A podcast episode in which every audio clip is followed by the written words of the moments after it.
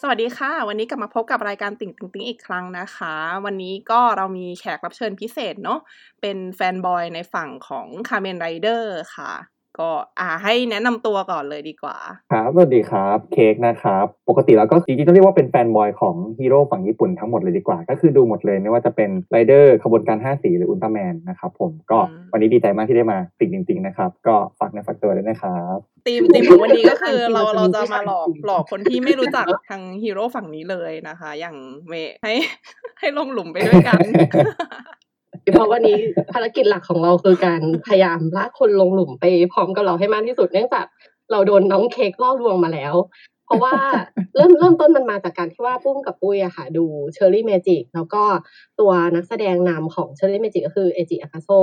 เขาเป็นหนึ่งในนักแสดงของภาค Masked Rider Build ก็แล้วคือทีนี้น้องเค้กนำน้องเอจิมาฝาก เราก็บอกว่า พี่ครับดูอันนี้สิ แล้วแล้วมันก็คือจุดเริ่มต้นแห่งหายนะ ที่ทำให้เราได้เข้าไปอยู่ด้อมไรเดอร์ในตอนนี้ ซึ่งน้องเค้กต้องมารับผิดชอบด้วยนะคะ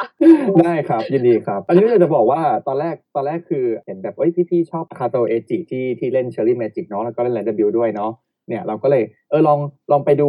ลองไปดูแรนด์บิวสิเพราะว่าบทบาทที่เล่นใน Cherry Magic กับบทบาทที่เล่นในไรเดอร์เนี่ยเป็นคนละขั้วกันเลยอะไรเงี้ยก็เอออะอย่างน้อยตกมาดู Rider Build ได้สักเรื่องหนึ่งก็ยังดีอะไรเงี้ยครับแต่กลายเป็นว่าได้ผลดีกว่าที่คิดเพราะว่าพี่ปุ้มพี่ปุ้ยเนี่ยเป็นเอ่อไปตามดูแบบว่า movie ไปตามดูอะไร ซึ่งมีการ รวมญาติ อะแล้วทีเนี้ยยาวเลย มีการแบบว่าอะพอรวมญาติมีตัวนั้นตัวโน้นตัวนี้อยากให้น้องเค้กน้องเค้กเล่าเรื่อง Masked Rider Build ให้ให้คนอื่นฟังหน่อยค่ะ ว่าแบบมันมีความน่าสนใจยังไง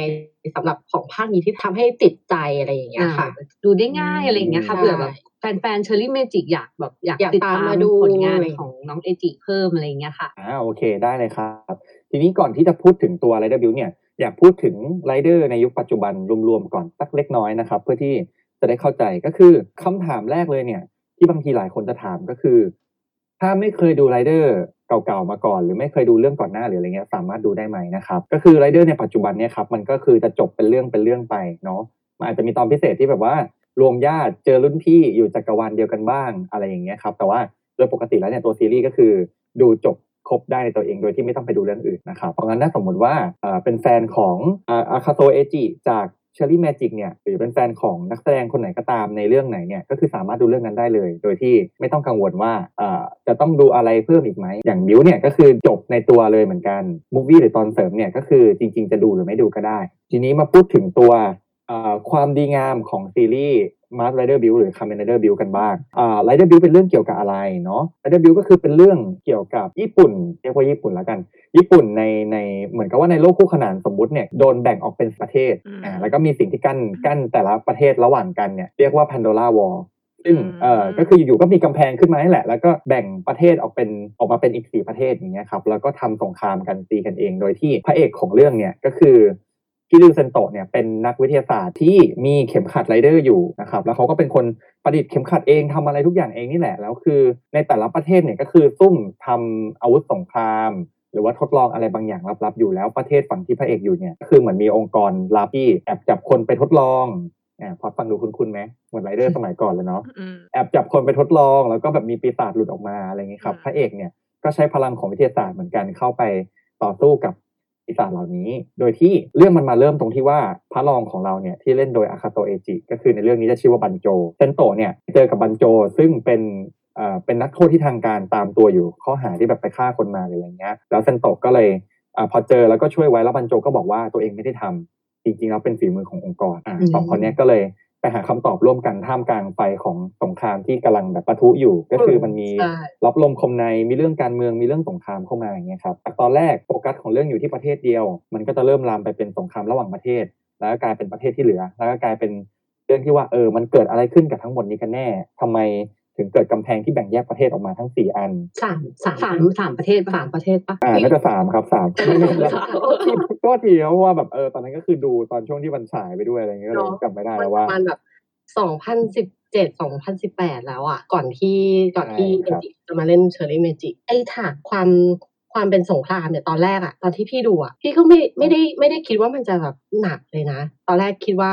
เออมันอาจจะเป็นแค่คล้าย ๆ แบบ เหมือนฉากหลังเฉยๆ แต่สุดท้ายดูไปแล้วแบบมันสนุกจริงๆอะ มันกลายเป็นหนังสงครามที่โหมีการแบบส่งตัวแทนมาเพื่อเพื่อหาคนที่จะมาปกครองประเทศญี่ปุ่นเลยจริงๆอะ เออมันไปไกลจากเริ่มจุดเริ่มต้นที่เหมือนแค่นักวิทยาศาสตร์กับตัวนักโทษคนหนึ่งอะ กลายไปเป็นเรื่องระดับประเทศอะเออพี่ก็ให้ความรู้สึกว่าบิวมันยิ่งใหญ่อะเออมันแบบระดับโลกอ่าระดับใช่จะบอกว่าตอนแรกตอนแรกมันเป็นแค่เหมือนกับว่าสืบคดี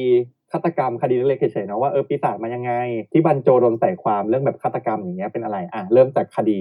เริ่มจากคดีไปเป็นระดับประเทศตัวเองอ่าประเทศตัวเองกลายเป็นข้อพิพาทระหว่างประเทศ ข้อพิพาทระหว่างประเทศทำไปทำมากลายเป็นระดับจักรวาลระดับล้างโลกใหม่ไปเลยอะไรอย่างนี้ เออแล้วด้วยด้วยความเป็นบิวอะค่ะ อยากให้ให้น้องน้องเค้กอธิบายความเป็น Masked Rider Build ให้หน่อยว่าคอนเซ็ปต์ในภาคเนี้ยมันคืออะไร ที่แบบต้องมีอ่าเกี่ยวกับเทิงด้วยอะไรอย่างเงี้ยเออซึ่งมันจะต่างจากภาคเออจากอื่นๆเนาะต่างจากภาคอื่นที่แบบ แต่ละสไตล์การแปลงร่างในภาคเนี้ยจะไม่เหมือนภาคอื่นด้วยอะโอเคได้ครับ ต้องเล่าอย่างนี้ก่อนต้องเล่าคร่าวๆ เกี่ยวกับไรเดอร์ในยุคปัจจุบัน แล้วก็ยุคสมัยของไรเดอร์นิดนึงโอเค เชื่อว่าในความเข้าใจของคนส่วนใหญ่นะครับ เวลาพูดถึงไอ้มดแดงหรือไรเดอร์เนี่ยจะนึกไปถึงไอ้มดแดงยุคเก่าที่เป็นแบบว่า V1 V2 V3 ที่แบบว่าหน้าตามาจากแมลงเนาะอ่าหลายคนอาจจะยังไม่รู้เลยด้วยซ้ำว่าไอ้มดแดงเนี่ยจริงๆแล้วดีตายไม่มีตัวไหนมาจากมดเลยสักตัวเดียวนะฮะจริงเหรอเป็นจริงๆแล้วมาจากครับตัวอะไรตะกแตนปะใช่ครับ ก็คือมีมีเอ่อถ้าเป็นไรเดอร์หนึ่งกับสองเนี่ย ก็จะมาจากตะกแตนครับที่เป็นตัวต้นแบบเลย แล้วที่เหลือก็จะเริ่มมีแบบว่ามีแมลงปอ มีแมลงอะไรมาบ้างอะไรอย่างเงี้ยครับ ประมาณนี้หมดเลยอะมีค่ะหมดเลยเหรอ ไม่มีมดเลยครับ ถูกต้องครับ มีมีมดในเรื่องเดียวก็คือในคาบุโตะซึ่งเป็นตัวใหม่ ๆ แล้ว แล้วมดดีไซน์ที่มาจากมดเนี่ยก็เป็นตัวแบบทหารลูกกระจอกอะไรอย่างเงี้ยครับอืมอ๋อที่เหลือไม่เคยมีมดเป็นตัวหลักเลยแล้วคือชื่อไอ้มดดำมดแดงเนี่ยคือเป็นชื่อที่คนไทยเรียกกันเองเหรอคะใช่ครับ เป็นชื่อที่คนไทยแปลมากันเอง เท่าที่ผมเคยเคยอ่านอ่านๆมาเนี่ยคือมันก็มีสันนิษฐานไว้หลายแบบแต่ว่าหลักๆ แล้วเนี่ยสาเหตุที่เรียกไอ้มดดำมดแดงเนี่ยน่าจะเป็นเพราะว่า ดีไซน์ของไรเดอร์เนี่ยครับมันมีลักษณะดวงตาที่แบบโตเนาะแล้วถ้าเกิดสมมติบ้านเรามาดูอะเจออย่างไรเดอร์หนึ่งอย่างเงี้ยต้องพูดอย่างนี้ดีกว่าตั๊กแตนเนี่ยอาจจะไม่ใช่สัตว์ที่บ้านเราคุ้นเคยเท่ากับมดใช่เขาเลยอาจจะตั้งชื่อที่มันแบบว่าเด็กน่าจะคุ้นเคยได้ง่าย แล้วก็ไรเดอร์หนึ่งเนี่ยดวงตาเป็นสีแดงอย่างนี้ใช่ไหมครับ ก็เลยเออตาโตๆอย่างนี้อะมดแดงละกันอย่างเงี้ยก็เลยเป็นมดแดง เออซึ่งเป็นสิ่งที่ใช่พี่ครัสบงสัยมานานมากแล้ว เพราะว่าตัวสีเขียว แต่ทำไมไม่เรียกไอ้มดเขียวอะ ก็เลยเป็นอ่าเป็นไอ้มดแดงตาสีแดงเออเพราะถ้าอันนี้ไม่สีแดงไม่แน่ใจว่าตอนที่ไรเดอร์หนึ่งเขามาฉายเนี่ย ตอนนั้นยังเป็นทีวีขาวดำอยู่หรือเปล่า แต่ว่าอืมอย่างไรเดอร์หนึ่งกับสองเนี่ยเขาจะเรียกไอ้มดแดงใช่ไหมครับ แต่พอเป็น V3 ซึ่งเป็นแมงปอแล้วก็ใช้สีเขียวเป็นหลักเนี่ยเขาก็จะเรียกว่าไอ้มดเขียวแหละเพื่อไม่ให้ซ้ำกันอย่างเงี้ยครับค่ะชื่อที่มาของมดแดงนั่นเองนะครับค่ะก็อยากจะบอกว่าตั้งแต่ตัวแรกๆที่เราเห็นมาด้วยกันบ่อยๆแบบเจ็ดตัวสิบตัวอะไรเงี้ยครับยันไอ้มดดำเนี่ย อันเนี้ยเราจะเป็นไอ้มดแดงยุคเก่าเลยรุ่นที่แบบว่า รุ่นเดิมๆ มีองค์กรช็อกเกอร์ มีกิกกี้ออกมาอะภาพที่เราคุ้นตาเนี่ย อันเนี้ยเราจะเรียกกันว่าไอ้มดแดงยุคโชวะอือฮึยุคค่ะโชวะก็คือตั้งแต่ช่วงยุค 70 จนถึงยุค 80เป็นต้นไปโอ้ครับค่ะแล้วก็ทีนี้เนี่ยไรเดอร์เนี่ยหยุดสร้างไปช่วงยุค 90 ครับ แล้วกลับมาสร้างอีกทีหนึ่งตั้งแต่ยุค 2000 อันนี้เนี่ยหลายคนน่าจะรู้จักก็คือไอ้มดแดงคูก้าอ่าอือฮึค่ะอ่าหลายคนน่าจะทันนะครับ ก็คือฉาย ช่อง9ช่วงเย็นอะไรเงี้ยครับไอ้มดแดงคูก้าหรือตั้งแต่ไรเดอร์ตั้งแต่ยุค 2000 ลงมาเนี่ยเราจะเรียกว่ายุคเฮเซแล้วความแตกต่างของยุคเฮเซกับโชวะเนี่ยมันต่างกันยังไง ถ้าเป็นไอ้มดแดงยุคก่อนเนี่ยยุคโชวะเนี่ยเราก็จะรู้สึกว่าเออมันก็จะต้องมีแบบนี้ก็คือมีพระเอกมีองค์กรร้ายที่คล้ายๆช็อกเกอร์มีกิกกี้แล้วก็ปราบปีศาจประจำตอนไปจบแค่นั้นอย่างนี้ใช่ไหมครับแต่ว่าไอ้มดแดงในยุคเฮเซเนี่ยมันจะมีความแปลกเข้ามา แปลกยังไงก็คือแปลกในส่วนของการดีไซน์เอ่ยอะไรเอ่ยอะอย่างเช่นอ่าเมื่อก่อนบอกว่าเป็นแมลงใช่ไหมครับ แต่ว่าไอ้มดแดงในยุคเฮเซเนี่ยดีไซน์ก็แบบมังกรมั่งละอะไรมั่งละอะไรเงี้ยครับเริ่มเริ่มแบบว่าเอ้ยไม่ต้องแมลงก็ได้มั้งมังกรก็ได้ หน้าไพ่ก็มีมาแล้วใช่อ่าอืมเป็นภาใช่พเลยครับผมใช่ครับผมในเอ่อหรือยิ่งแม้แต่ในเฮเซเนี่ยครับมันก็จะมีช่วงปี 2000 ถึง 2010 เนี่ย มันก็จะเป็นเฮเซช่วงแรกคือมันจะมีความถ้าใครเคยดูซีรีส์ญี่ปุ่นอย่างเงี้ยครับ มันจะมีความเป็นเจดราม่าสูงมากก็คือมีความเป็นละครญี่ปุ่น ยิ่งคูก้าอย่างเงี้ยถ้าใครเคยดูจะรู้เลยว่า มันเน้นไปที่การฆาตกรรม การสืบสวนแต่ว่าหลังจากปี 2010 ลงมาเนี่ยจริงๆตั้งแต่ 2007 ลงมาดีกว่าเป็นยุคที่ไรเดอร์เริ่มมีเนื้อหาแล้วก็มีดีไซน์ที่ค่อนข้างเหมือนกับการ์ตูนญี่ปุ่นหรือว่าอนิเมะและคือเนื้อหาเบาสมองมากขึ้นหรือว่าเดินเรื่องแบบที่เด็กเข้าใจง่ายมากขึ้น อย่างเช่น อย่างไรเดอร์บิวอย่างเงี้ยก็คือใช้ขวดในการแปลงร่างอะไรอย่างนี้ใช่ไหมครับ ในขณะที่ถ้าเรามองย้อนกลับไปที่คูก้าเนี่ย ยังใช้เข็มขัดยังใช้ท่าแปลงร่างอยู่เลยอะไรเงี้ยครับอืมมันก็จะมีเรื่องของการขายของเล่นเข้ามามากขึ้น เอาเป็นว่าหลักๆที่จะพูดถึงเนี่ยก็คือ เพื่อให้เข้าใจก่อนว่าเมื่อกี้ถามว่าความแตกต่างของบิวกับไรเดอร์ที่ผ่านๆมาคืออะไรอย่างนี้ใช่ไหมครับอะยุคโชวะเนี่ยแตกต่างแน่นอนโอเคเซช่วงแรกที่เป็นเจดราม่าเนี่ยอันนี้ก็แตกต่างแน่นอนเพราะว่าบิวจะมีความใกล้เคียงกับอนิเมะมากกว่า มากกว่าที่จะเป็นซีรีส์ญี่ปุ่น จุดเด่นของ Rider Build เนี่ยก็ต้องพูดอย่างนี้ ช่วงอย่างที่บอกไปอะครับ ช่วงแต่ปี 2010 ลงมาเนี่ยมันจะมีความเป็นอนิเมะมากขึ้น ขายของเล่นมากขึ้น เนื้อหามันก็จะเบาลง หนุ่มๆ ก็จะเริ่มหนุ่มขึ้นเรื่อยๆพระเอกจะเริ่มแบบอายุแบบว่า 17 18 อะไรอย่างนี้ ใช่ เด็กนะครัเด็บกน้อยเด็กน้อยแบบหน้าตาดีเออ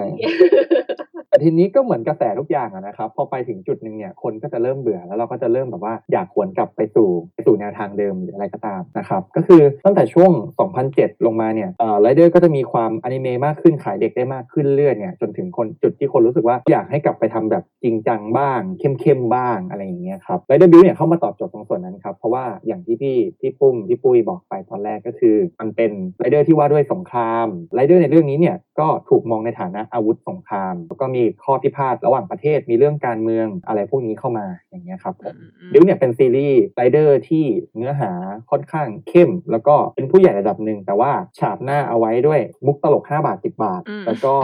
อ่าจริงดีไซน์ที่แบบว่าเอออย่างตัวไรเดอร์พระเอกเนี่ยก็คือเป็นกระต่ายกับรถถังอย่างนี้ใช่ไหมครับ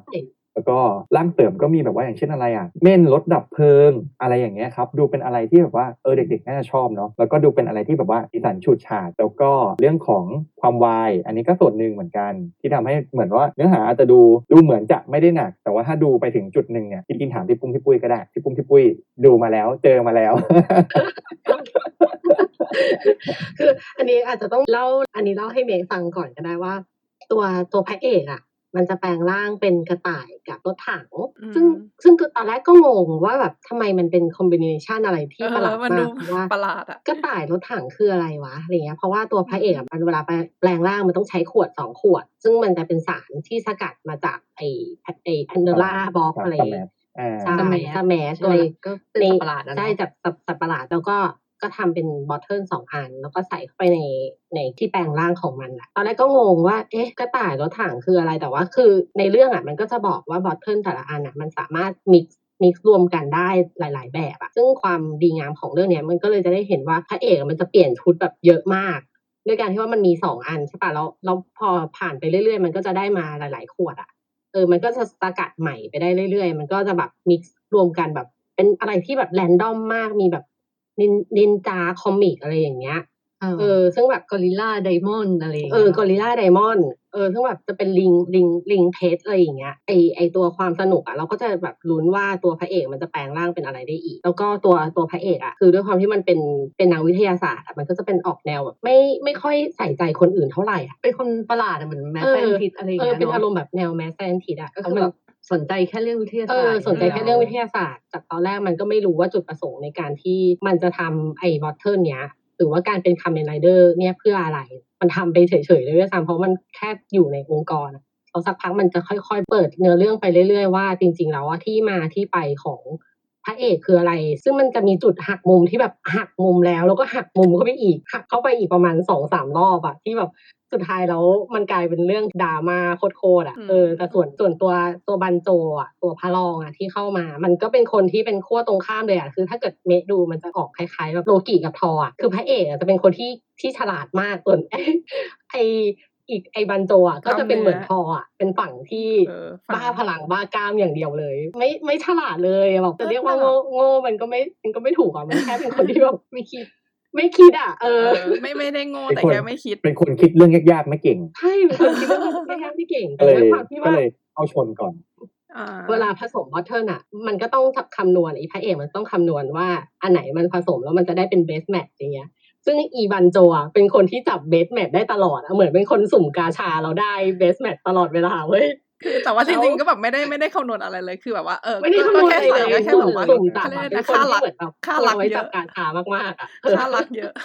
จริง แล้วคือมันเป็นคนจับแบบคืออีอีพระเอกตอนแรกมันก็จะแบบงงว่าอีบ้านเนี้ยแบบจับมาได้ยังไง แต่ว่ามันก็เพราะว่าความไม่คิดของมันอะ มันเป็นคนที่แรนดอมอะไรที่มันออกมาได้แบบเออเบสแมทแล้วมันพระเอกมันได้เอาไปใช้ตลอดอืมตอนแรกอะคือบันโจอะมันก็ยังจะไม่มียังไม่มีชุดของตัวเองจนสุดท้ายอะอีบันโจก็สุดท้ายตัวตัวเรื่องราวทั้งหมด มันไม่ได้เป็นความบังเอิญเอิญอะจากตอนตอนเริ่ม EP หนึ่งอะทุกคนจะคิดว่าสองคนเนี้ยเจอกันโดยบังเอิญเว้ยอืมแต่สุดท้ายแล้วมันเป็นแบบเหมือนคล้ายๆแบบกึ่งชะตาฟ้าที่คิด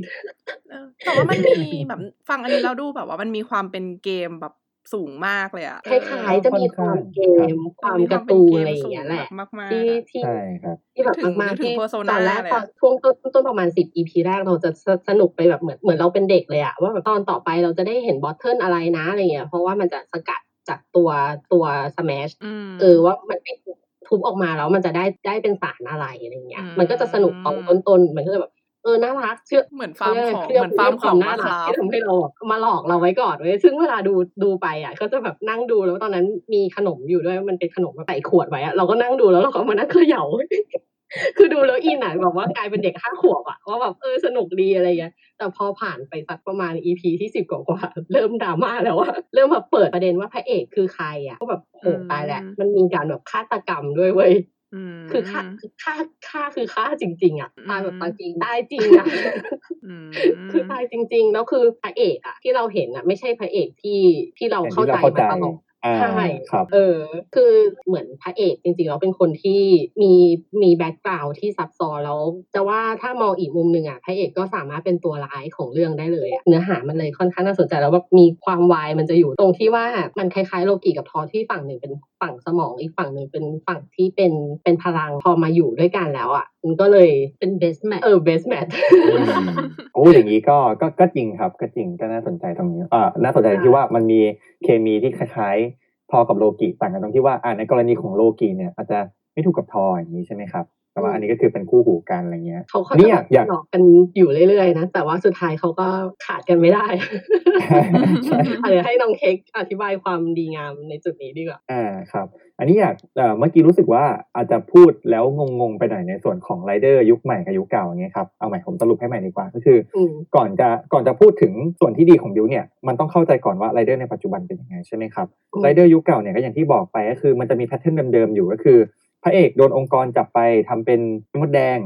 แล้วก็มาสู้กับองค์กรนี่แหละ แล้วก็มาสู้กับองค์กร แล้วก็ก็จะมีกิกกี้ปราบปีศาจประจำตอน แล้วก็จบเราไปปราบคนหน้าใหญ่แล้วก็จบถึงแม้แต่ยุค 2000 ลงมาเนี่ย ก็คือออย่างคูก้าอย่างเงี้ยก็คือเป็นไรเดอร์ที่ร่วมมือกับตำรวจตามสืบเรื่องที่ว่าเออปีศาจฆ่าคนฆ่าคนไปเพราะอะไรฆ่าคนแบบมี pattern แบบไหนอะไรอย่างเงี้ยครับแล้วก็จะยังมีความแบบว่าคล้ายๆเดิมอยู่แต่พอไรเดอร์ในยุคยุคหลังมาเนี่ยยุคตั้งแต่ตั้งแต่พวกเดนโออะไรพวกนี้ลงมาเนี่ยครับมันจะไม่ใช่แบบนี้แหละก็คือพระเอกก็จะไม่ใช่คนที่โดนองค์กรจับไปดัดแปลง แต่ก็จะเป็นแบบว่าอยู่ๆก็ได้เข็มขัดมาอะไรอย่างเงี้ยครับผมถามว่าอยู่ๆก็ได้เข็มขัดมาแล้วก็ เจอไอ้นั่นเจอไอ้นี่ในชีวิตอะไรเงี้ยครับถามว่าทำไมถึงต้องเป็นแบบนั้นเพราะว่าอันนี้ก็พูดกันตรงๆเลยก็คือไรเดอร์ยุคหลังเนี่ยเน้นขายของเล่นครับอย่างที่เห็นว่าเออบิวเนี่ยก็จะมีขวดเยอะแยะเลยใช่ไหมครับหรือว่าอะมีอย่างเรื่องหนึ่งที่แบบว่าพระเอกเนี่ยใช้พลังจากบุคคลสำคัญในอดีตอย่างเงี้ยครับโอ้นี่ก็เอาไปทำของเล่นได้อีกเยอะแยะเลย หรือว่าบางเรื่องก็เป็นเหรียญลักษณะอย่างหนึ่งที่ชัดเจนคือเวลาที่นู่นนะครับเขาจะขายของเล่นเนี่ยเขาก็จะหยิบจับอะไรที่มันใกล้ตัวเด็กที่เด็กแบบว่า relate ได้ง่าย อย่างเช่นขวดน้ำอย่างเงี้ยครับอ่าตัวอย่างที่พี่ปุ้มพี่ปุ้ยยกมาเนี่ย เป็นตัวอย่างที่ดีมากเลยก็คือนั่งนั่งดูอยู่เนี่ยเอ้ยมีขวดเหมือนกันในเรื่องอะอะเอามาเขย่าแล้ว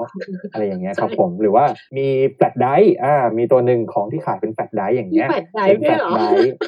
ใช่ครับ เป็น flash drive ในกรณีของดับเบิลเนาะแล้วก็มีอย่างโอสก็คือเป็นเหรียญอืมเหรียญแล้วก็เหรียญเอาไปใช้คู่กับอะไรอะเอาไปใช้คู่กับตู้กดน้ำเพราะว่าที่ญี่ปุ่นเนี่ยตู้กดน้ำเยอะอุ้ยอ่า หรือแม้แต่เดนโอเนี่ยที่เป็นตัวจุดประกายแนวทาง ไรเดอร์ที่เป็นอนิเมะในปัจจุบันขึ้นมาเนี่ยก็คือเป็นไรเดอร์ที่มาจากรถไฟซึ่งรถไฟเนี่ยเป็นอะไรที่เด็กญี่ปุ่น relate ได้ง่ายมากอยู่ใช่แล้วเพราะว่าแบบใช้ตลอดนั่นแหละเห็นตลอดอย่างเงี้ยครับผมนั่นคือที่มาว่าทำไมในบิวเนี่ยถึงเป็นขวด ก็คือส่วนใหญ่เขาจะพยายามเลือกของที่แบบว่าเด็กรู้สึกจับต้องได้ง่าย อยู่ใกล้ได้ง่ายอย่างเงี้ยครับผมแล้วคือจะเป็นของที่ค่อนข้างขายดีแหละ ถ้าพูดกันตรงๆอืมทีนี้เนี่ยตั้งแต่ไรเดอร์เป็นแนวทางขายของเล่นมาเนี่ยคูก้าเนี่ยยังไม่ยังไม่ค่อยมีของเล่นยังมีฟอร์มอยู่แค่ประมาณ5ร่าง แล้วก็เนื้อหายังว่าด้วยการตามสืบ ตัวคนร้ายอะไรอย่างนี้อยู่เลย แต่พอหลังจากยุคเดนโอมาเนี่ยก็คือ จะเป็นแนวขายของเล่น พอขายของเล่นมากๆเนี่ยหลายคนก็จะบ่นว่าเนื้อหามันไม่ค่อยหนักแน่นเลยนะ มันเหมือนแบบว่าอ่าเหมือนที่พี่ปุ้มพี่ปุ้ยบอกครับ ช่วงตอนแรกๆ มันก็จะเหมือนกับว่าเออได้ร่างใหม่ไปเรื่อยๆ เก็บ item ไปเรื่อยๆอ่าตัวที่น่าจะยกตัวอย่างได้ดีก็อย่างเช่นไรเดอร์วิสาที่เป็นพ่อมดอย่างเงี้ยครับผมอ่าเดี๋ยวเดี๋ยวก็ได้ร่างดินร่างน้ำร่างลมร่างไฟไปเรื่อยๆอย่างเงี้ยได้ไอเทมใหม่ หรือว่าอ่าอย่างที่ผมบอกก็คือไรเดอร์ Ghost ที่เป็น บุคคลสำคัญในประวัติศาสตร์อย่างนี้ใช่ไหมครับอืมก็คือใช้พลังวิญญาณของเขาอย่างเงี้ย ตอนนี้ก็ได้พลังของเอดิสัน ตอนนี้ก็ได้พลังของนิวตันอะไรอย่างเงี้ยครับ แล้วก็อืมไม่ค่อยมันไม่ค่อยมีเนื้อเรื่องหลักเท่าไหร่อะไรเงี้ย คนก็เลยบ่นๆ แต่กลายเป็นว่าในช่วงปีปีของบิวนี่แหละ ก็คือช่วงประมาณปี 2017 18เนี่ย คือมันมีไรเดอร์สองเรื่องที่ที่เหมือนกับว่ากลับมาจับจุดเนื้อเรื่องแล้วทำให้คนรู้สึกว้าวว่าแบบเอ้ยเออเนี่ยมัน ขายของเล่น แล้วก็ balance กับการที่แบบว่าเออมีเนื้อเรื่องดีๆ ได้ด้วยนะอย่างเงี้ยครับผมนั่นคืออย่างแรกที่เป็นความดีงามของบิวแล้วสองคืออย่างที่บอกไปเนี่ยพอเราเล่าเรื่องย่อของบิวให้ฟังว่าเออพระเอกเป็นนักวิทยาศาสตร์ที่ต่อกรกับปีศาจที่องค์กรร้ายส่งมา โดยที่ ไปเจอกับพระรองที่เป็นนักโทษหนีคดี แต่กลายเป็นว่าโดนใส่ความอย่างเงี้ยแล้วก็ทั้งสองก็ต้องสืบหาความจริง ต่อสู้กับองค์กร แล้วก็กลายเป็นเรื่องระดับประเทศหรืออะไรเงี้ยเพราะมันจะฟังดูคุ้นๆเนาะเหมือนกับอืมไรเดอร์ตัวแรกเลยอืมนั่นแหละครับ อันนั้นเป็นความดีอย่างของบิวก็คือ ถ้าเราอยากจะดูไรเดอร์หนึ่งไรเดอร์สองที่เป็นต้นตำรับอยากดูเป็นเวอร์ชัน modern เวอร์ชันที่มันแบบว่าพระเอกหล่อขึ้นพระรองหล่อขึ้น หรือว่าเทคนิคการถ่ายทำดีขึ้น มีลูกเล่นมากขึ้น แล้วก็ปรับให้เข้ากับยุคสมัยปัจจุบันเนี่ยผมรู้สึกว่าบิวเนี่ยก็คือเป็นเหมือนรีเมคของไรเดอร์หนึ่งกับสองเลยในทางนะครับ โดยเฉพาะอย่างยิ่ง คือเหมือนเขาได้เอาตั้งมาใช้โครงสร้างของเหมือนที่เป็นคลาสสิกต้นกำเนิดมาใช้ในในจุดนี้ด้วยอะไรอย่างนี้ใช่ไหมคะใช่ครับไรเดอร์ในช่วงยุคหลังมาเนี่ยค่อนข้างมีความแฟนตาซีสูงมาก แล้วก็แนวทางที่เป็นไซไฟเนี่ยจะน้อยลงไซไฟมันเป็นอะไรที่หนักแล้วก็ขายแบบว่าระดับโตขึ้นมาได้มากกว่า แต่ว่าถ้าขายเด็กเนี่ย ส่วนใหญ่มันก็ต้องเป็นแฟนตาซีอย่างที่บอกไปก็คือ มีไรเดอร์ตัวที่เป็นพ่อมดอ่ามีตัวที่เป็นใช้พลังของวิญญาณในอดีตใช่ไหมครับ เป็นนักสืบเป็นอะไรอย่างเงี้ยแต่ว่าแนวทางไซไฟวิทยาศาสตร์เนี่ยก็เลยแทบจะไม่ค่อยมีแล้วดิวเนี่ยเป็นที่ตั้งแต่ตอนสร้างเนี่ยเขาประกาศมาเลยว่าตั้งใจจะให้เป็นแนวทางวิทยาศาสตร์ไม่พอกลับไปเป็นไรเดอร์คู่หูเหมือนกับไรเดอร์หนึ่งกับสองเพราะงั้นก็เลยได้ออกมาเป็นตัวละครของเซนโตะกับบันโจที่เป็นคู่หูคนละขั้วกัน ก็เลยถ้าจะบอกว่าในแง่หนึ่งดิวก็คือเป็นรีเมคของไรเดอร์หนึ่งกับสองแต่เป็นเวอร์ชันที่แบบว่า ยุคใหม่กว่าเข้าถึงได้ง่ายกว่าอะไรเงี้ยก็ได้เหมือนกันครับเออแต่ที่พี่พี่แปลกใจอะว่าตัวไรเดอร์บิวอะคือจริง ๆ ก็ดังดังทั้งคู่เนอะทั้งทั้งตัวอินุไคที่เป็น เป็นเซนโตะกับตัวน้องเอจิที่เป็นบันโจอะแต่รู้สึกว่าตัวบันโจอะจะจะดังในหมู่แฟนๆแบบมากๆเพราะว่าเห็นโพลล่าสุดที่เขาสำรวจออกมานี่คือบันโจก็ได้อยู่อยู่ในอันดับสูงๆเลยอะทำไมตัวตัวบันโจเขาถึงเป็นที่รักในหมู่แฟนๆไรเดอร์ค่ะ โดยเฉพาะผู้ชายจะเห็นจะแบบเธอเห็นชอบทั้งๆที่เอแบบอเห็นชอบมากแบบเรียกน้องบรรจงอะไรอย่างเงี้ยถ้าเกิดเป็นไรแฟนไรเดอร์ในไทย แฟนไรเดอร์ไทยเออที่เล่นให้อะไรอย่างเงี้ยเออเนาะแล้วก็แบบทั้งทั้งๆที่เขาเออเขาเป็นพระรองอะเนาะเขาไม่ได้เป็นตัวที่เป็นชื่อภาคอะไรอไม่ย่างใช่เงี้ย เออ ไม่ใช่ชื่อภาคเออแต่ว่าทำไมได้รับความนิยมเยอะจังเลยใช่อะไรอย่างเงี้ยค่ะอ่าโอเคสาเหตุที่ตัวละครของบันโจได้รับความนิยมเยอะนะครับ ต้องพูดอย่างนี้ก่อนก็คืออย่างที่บอกไปแล้วเมื่อกี้คือไรเดอร์บิวเนี่ยโอเคแม้ในเรื่องจะมีไรเดอร์อยู่ประมาณห้าหกคน แต่ว่าโฟกัสหลักเนี่ยมันก็จะอยู่ที่ พระเอกกับพระรองนี่แหละก็คือเซนโตะกับบันโจนี่แหละ ซึ่งเอาจริง ๆ แล้วเนี่ยสองคนนี้เนี่ยสัดส่วนความเด่นในเนื้อเรื่องเนี่ยพอๆกัน ถ้าพูดอย่างนี้ปุ๊บเนี่ยจริงๆแล้วเป็นปรากฏการณ์ที่ไม่ค่อยไม่ค่อยมีมาก่อนนะครับ ถามว่าทำไมเพราะว่าปกติแล้วเนี่ยไรเดอร์ส่วนใหญ่เนี่ยก็จะมีไรเดอร์มากกว่า 3 คนขึ้นไป แล้วพอมีมากกว่า 3 คนขึ้นไปเนี่ยก็แล้วแต่ว่าเขาจะแบ่งสรรปันส่วนความเด่นยังไง แต่ว่าบิวเนี่ยมีไรเดอร์มากกว่า 3 คนขึ้นไปก็จริง แต่ว่าเนื้อเรื่องหลักเนี่ยก็มาอยู่ที่เซนโตะกับบันโจนี่แหละ โดยที่ เนื้อเรื่องในส่วนเซนโตะก็อย่างที่พี่ปุ้มพี่ปุ้ยบอกตัวละครเซนโตะที่ดูเป็นนักวิทยาศาสตร์ที่แบบว่าเป็นไรเดอร์มานานแล้วเนี่ยกลับเป็นว่าเอ้ยเขามีอะไรที่แม้แต่ตัวเขาเองอะก็ยังไม่รู้ว่าเออประวัติของเขาเนี่ยมันมันมีที่มาที่ไปนะ ในขณะที่ตัวละครของบันโจก็เหมือนกันครับ ตัวละครของบันโจก็คือต้องบอกว่าเป็นส่วนหนึ่งของเนื้อเรื่องหลักเลยดีกว่า บันโจในเรื่องนี้เนี่ยคือเป็นทั้งพระรอง เป็นทั้งแก่นของเรื่อง ก็คือมีความสำคัญกับเนื้อเรื่องมาก เป็นตัวร้ายด้วยซ้ำอะ อะอ่าเป็นตัวร้ายด้วยซ้ำแล้วก็ ถ้าจะมองว่าเป็นนางเอกของเรื่องก็ได้อีกเหมือนกัน เพราะว่าอะไร เพราะว่าเพราะว่าในเรื่องนี้เนี่ยครับ มันก็มันก็จะมีการจับคู่กันบ้างอะไรอย่างนี้ใช่ไหมครับ แต่ว่าอันนี้ก็คือพูดไว้เลยว่าเซนโตะพระเอกของเราเนี่ยก็ก็ไม่ได้คู่กับใครจริงๆจังๆเลยนอกจากบันโจอ่าอืมก็เลย เรียกว่าเป็นทุกอย่างให้เธอแล้วเพราะดีเขากเป็นว่าเป็นนักวิทยาศาสตร์ที่ให้สูงสิงกับคนอะ คนที่จะเข้าถึงเขามีแค่ไม่กี่คนที่เขาจะเหมือนเออเปิดใจแล้วตัวบันโจดันดันเป็นคนที่ที่เซนโตะเปิดใจให้มากที่สุด ครับและหลักๆก็คือ เพราะว่าบทเด่นครับบทเด่นมากเลยแล้ว บทก็มีความสำคัญกับเนื้อเรื่อง แล้วก็ตัวละครมันก็มีพัฒนาการสูงมากอะครับ จริงๆไดนามิกอืมของบันโจกับเซนโตะเนี่ยก็อาจจะเหมือนกับตอกับโลกิอย่างเงี้ยครับผมอย่างโลกิอย่างเงี้ยก็เป็นตัวละคร ที่อาจก็เป็นแบบติดร้ายๆใช่ไหมครับ แต่ว่าคนก็ชอบอย่างนี้ใช่ไหมอันนี้ก็อาจจะคล้ายๆกันแต่ว่าบันโจเนี่ยอย่างหนึ่งเลยที่รู้สึกว่าคนน่าจะเอาใจช่วยเยอะเพราะว่าตัวละครมีพัฒนาการสูงมากนะครับอืมก็คือเซนโตะกับบันโจเป็นขั้วตรงข้ามเนี่ยเซนโตะเนี่ยสู้เพื่อคนอื่นในฐานะไรเดอร์มาตลอดแม้จะยังไม่รู้ว่าทำไปทำไมแต่แค่ว่าเอออาจจะเป็นการทดลอง อาจจะเพราะว่าเออโดนบอกมาว่าเออเป็นไรเดอร์นะปกป้องคนอื่นนะในขณะที่บันโจเนี่ยเริ่มจากการสู้เพื่อตัวเองก่อนอะ สู้เพื่อล้างมลทินให้ตัวเองก่อนหาคำตอบว่าใครเป็นคนใส่ความอะไรเงี้ยทำทุกอย่างเพื่อตัวเองไม่ช่วยคนอื่นจนเรียนรู้จากเซนโตะจากพระเอกของเรานี่แหละว่าเออต้องทำเพื่อคนอื่นนะ ต้องเชื่อมั่นในคนอื่นนะเหมือนที่เซนโตะเชื่อมั่นในบันโจอย่างเงี้ยครับจนเขาก็พัฒนาตัวเองจากสู้เพื่อตัวเองเป็นสู้เพื่อคนอื่น ไม่มีร่างไรเดอร์จนมีร่างไรเดอร์จนมีร่างอัปเกรดจนอะไรต่อมีอะไรอย่างเงี้ยครับผม ตัวละครที่พัฒนาการสูงมากๆค่ะอะไรสุดท้ายก็คือเอ่อดีไซน์ของ Rider Cross Rider Cross นี่คือชื่อ Rider ของบันโจนะครับเท่ครับ เท่ทุกร่างเลย ก็คือดีไซน์เป็นมังกรอะเนาะจริงเด็กผู้ชายที่ไหนก็ต้องชอบมังกรทั้งนั้นแหละโอ้แล้วไรเดอร์อื่นๆ เคยมีร่างมังกรแบบนี้มาก่อนไหมคะมีครับเป็นตัวหลักด้วยตัวอย่างก็เช่น Rider ริวคิอย่างเงี้ยก็เป็นมังกรแดงมาเลย แต่ว่าริวคิเนี่ยจะกรณีคล้ายๆกันก็คือพระรองเด่นกว่า เพราะว่าอืมเพราะว่าพระเอกเป็นคนแบบว่าเป็นคนหัวร้อน เป็นคนแบบว่า เจออะไรก็พุ่งเข้าใส่เลย เป็นคนทำอะไรไม่ค่อยคิดแต่เป็นคนจิตใจดี ในขณะที่พระรองก็คือเป็นคนที่มีชั้นเชิงกว่า เป็นคนจิตใจดี แต่ว่าไม่ค่อยเชื่อใจใครก็เลยแบบว่าไม่ไว้ใจใครเลยอะไรอย่างเงี้ยครับอย่างเรื่องนี้เนี่ยพระรองก็จะขโมยซีนพระเอกเหมือนกัน อืมค่ะ แล้วแล้วอย่างเรื่องเรื่องบิวอะค่ะ ถ้าเกิดดูเรื่องเนี้ยแล้วอะด้วยความที่ว่าพี่อะดู ดูแล้วก็ไปดูไปดู movie มูฟี่มา แล้วมันครัก็บเป็นเหมือนรวมเฮเซเลย เลยทำให้ให้กลายเป็นว่าเป็นแคตตาล็อกหนุ่มหล่อมารวมกันประมาณสิบกว่าคนก็เลยอยากให้แบบแนะนำหน่อยค่ะ ว่าสมมติถ้าเกิดมีคนมาเริ่มต้นจากบิวเหมือนเหมือนพี่อะค่ะครับแล้วอยากไปอื่นต่อดูภาคอื่นต่ออะควรจะดูภาคอะไรต่อจากนี้บ้างอะไรอย่างเงี้ยค่ะอ่าโอเค อย่างที่บอกไปตอนแรกนะครับ ก็คือไรเดอร์ในช่วงหลังๆมาเนี่ยถ้านับเฉพาะตัวซีรีส์นะครับ ก็คือจบในตัวนั่นแหละครับ แล้วก็ movie เนี่ยมันก็จะมี movie ของตัวเอง แล้วก็ movie รวมญาติอย่างนี้ใช่ไหมครับก็คือจริง ๆ ดูแค่ซีรีส์แล้วก็ movie ตัวเองเนี่ยก็ก็ครบแล้วไม่ได้ต้องดูอะไรเพิ่มเติมแล้ว movie รวมญาติเนี่ยก็ให้ถือเป็นโบนัสไป บางทีเนื้อหามันก็ไปขัดกับในซีรีส์อย่างเงี้ยครับเขาก็จะไม่นับว่ามันเป็นแบบ canonก็มีอย่างเงี้ยครับผมอ๋อแต่ว่าเออหรือบางทีมันก็ canon เรียกว่าดูก็ได้ไม่ดูก็ได้ดีกว่า แต่ว่ามันเป็นโอกาสที่เราจะได้แบบว่าเออเห็นอารมณ์ประมาณเหมือนดูจัสติ e ลีกหรืออเวนเจอร์อย่างนี้มั้งครับเพียงแต่ว่ามาเวลเนี่ยหรือว่า DC เนี่ย เขาไม่ได้รวมญาติกันบ่อยแต่ว่าฝั่งฮีโร่ญี่ปุ่นเนี่ยรวมญาติกันเป็นว่าเล่นเลยเมื่อก่อนมันก็ว้าวแหละเมื่อก่อนสมัยเด็ก ๆ อะไรอย่างเงี้ยครับมันนานๆทีเนาะแต่ว่าเดี๋ยวนี้ก็คือรวมญาติมันทุกปีเลยจนแบบไม่ว้าวแล้วหาเรื่องแบบว่า ขายของเล่นขายคนดูเฉยๆอ่าแล้วก็สิ่งที่คนแบบอาจจะไม่ชอบเท่าไหร่ก็คือประเพณีแบบว่าเอารุ่นน้องมากระทืบรุ่นพี่อะไรเงี้ยครับอารมณ์ประมาณว่าขึ้นลูกใหม่ทำไมถึงก็ต้องมาแรงกว่าเพื่อให้ตัวใหม่ขายได้ครับอ๋อโถถูกไหมอย่างนี้แล้วอย่างนี้คนเพราะเราที่เขาชอบรุ่นพี่ก็รู้สึกแย่สิก็แล้วแล้วแต่ว่าแล้วแต่ว่าเรื่องนั้นๆเนี่ยแฮนเดิลการแบบว่ารุ่นน้องพบรุ่นพี่เป็นยังไงอย่างบิวเนี่ยครับถือว่าแฮนเดิลได้ดีมากเลยก็คือ ไม่ได้ทำให้รุ่นพี่ดูแบบดูหมองอะไรเงี้ยครับอืมเพราะว่าบิวก็จะมีจุดเด่นของตัวเองไปก็คือเออเซนโตะก็จะเป็นแบบว่าแนวแบบหาคำตอบด้วยวิทยาศาสตร์หรืออะไรอย่างนี้ไปอะไรเงี้ยครับก็คือเรียกว่ามีความถนัดบางอย่างที่แบบว่าไรเดอร์รุ่นพี่อย่างอื่นไม่มีอะไรเงี้ยครับอะอืมกลับไปที่คำถามของพี่ปุ้มพี่ปุ้ยว่า ถ้าเกิดดูบิวเนี่ยควรไปดูอะไรต่อใช่ไหมครับ ปกติแล้วเนี่ยเออเวลาเรียกว่าหนังรวมญาติหรือหนังตอนพิเศษเนี่ยมันก็จะเชื่อมกับไรเดอร์ตัวก่อนหน้า แล้วก็ไรเดอร์ตัวถัดไปเนาะก็คือบิวเนี่ยครับเป็นตัว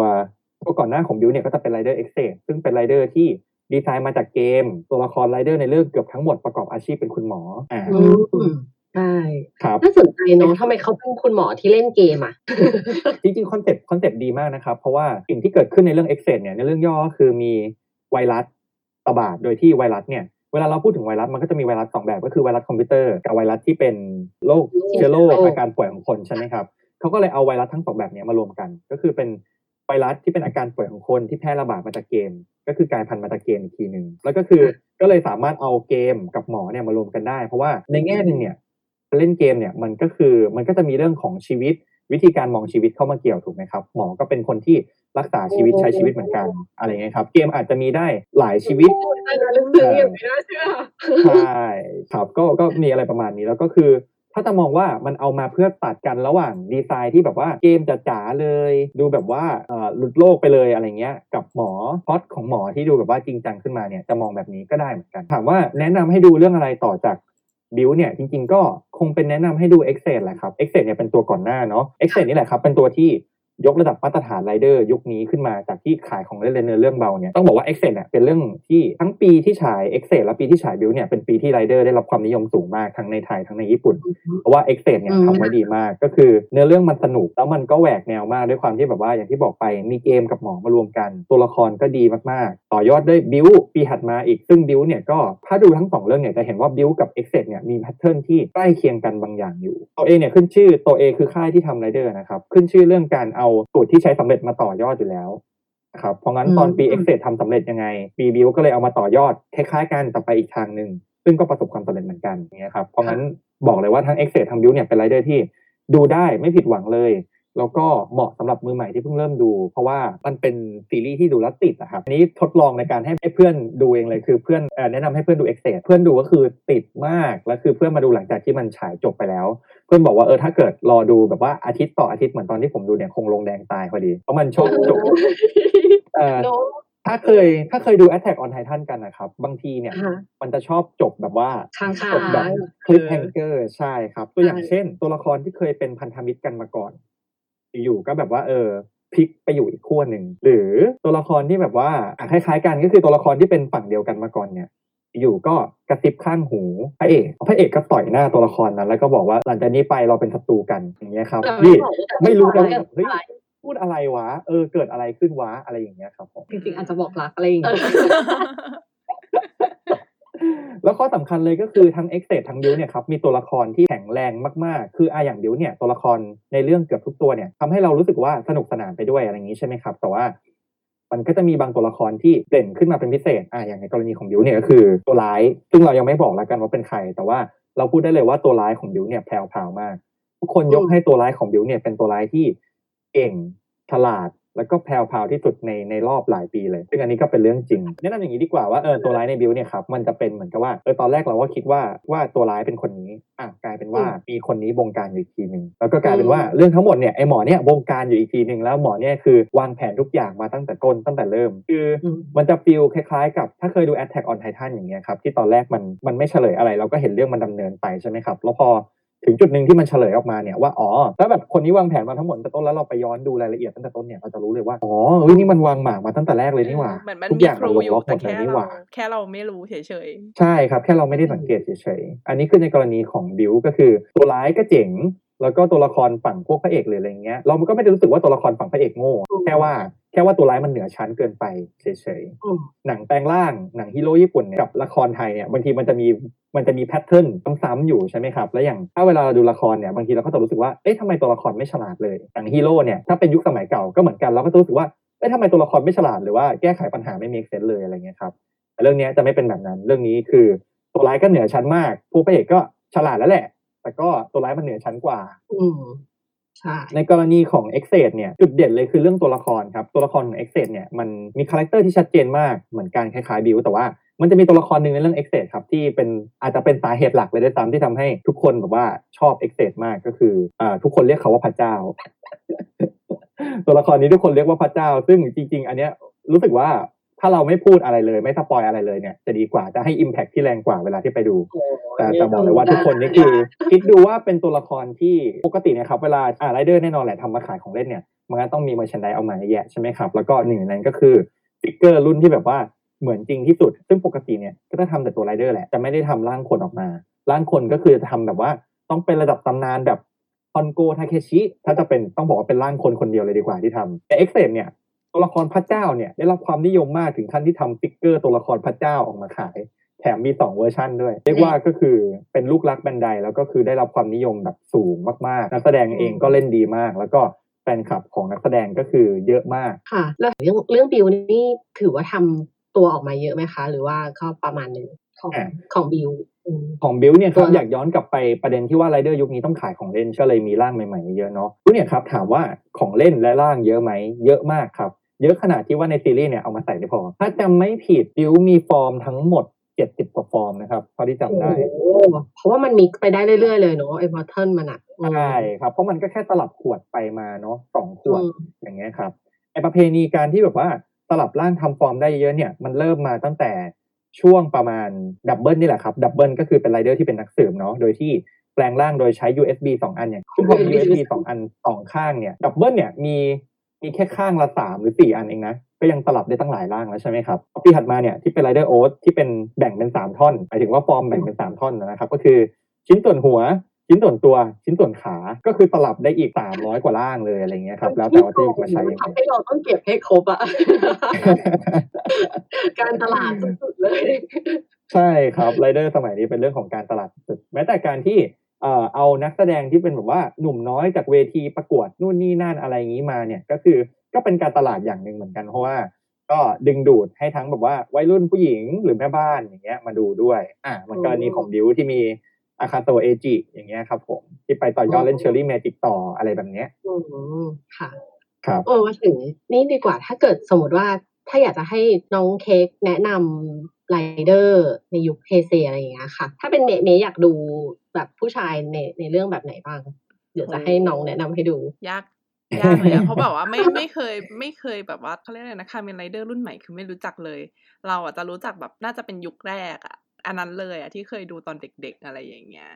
แต่แต่คืออืมเท่าที่ฟังแต่แบบเท่าที่ฟังบิวมาน่าสนใจนะเนื้อนูเนื้อเรื่องมันดูแบบน่าสนใจดีอะเออถ้าเกิดเป็นเมย์อะถ้าตอนเนี้ยถ้าเอออยากดูแบบไหนเอออยากก็น่าจะต้องแบบเมียนเราอะอยากได้ผู้ชายร้ายๆอะโอ้ผู้ชายโหร้ายๆผู้ชายร้ายๆมีปมอ่าไอ้ไลน์โอมีเคปมด้วยมีปมโอเคพี่ชายหรือเปล่าอ่าโอเค พูดถึงในส่วนของพระเอกไรเดอร์เนี่ย ถ้าเป็นสมัยก่อนเนี่ย สมัยที่คนไทยส่วนใหญ่รู้จักเนี่ยก็คือ ยุคโชวะแหละยุคที่หน้าตายังเป็นแมลงนั่นแหละอืมองค์พระเอกไรเดอร์ก็จะเป็นแบบมีอายุหน่อยเก่าๆหน่อยอะไรอย่างนี้ใช่ไหมครับ ดูพึ่งพาได้ แต่ว่าไรเดอร์ตั้งแต่ยุคคูก้ามาเนี่ยซีรีส์ไรเดอร์เนี่ยเป็นเหมือนกับเวทีแจ้งเกิด หรือว่าลองฝีมือของนักแสดงวัยรุ่นหน้าใหม่อืมอย่างเงี้ยครับเพราะงั้นนับตั้งแต่คูก้าลงมาเนี่ย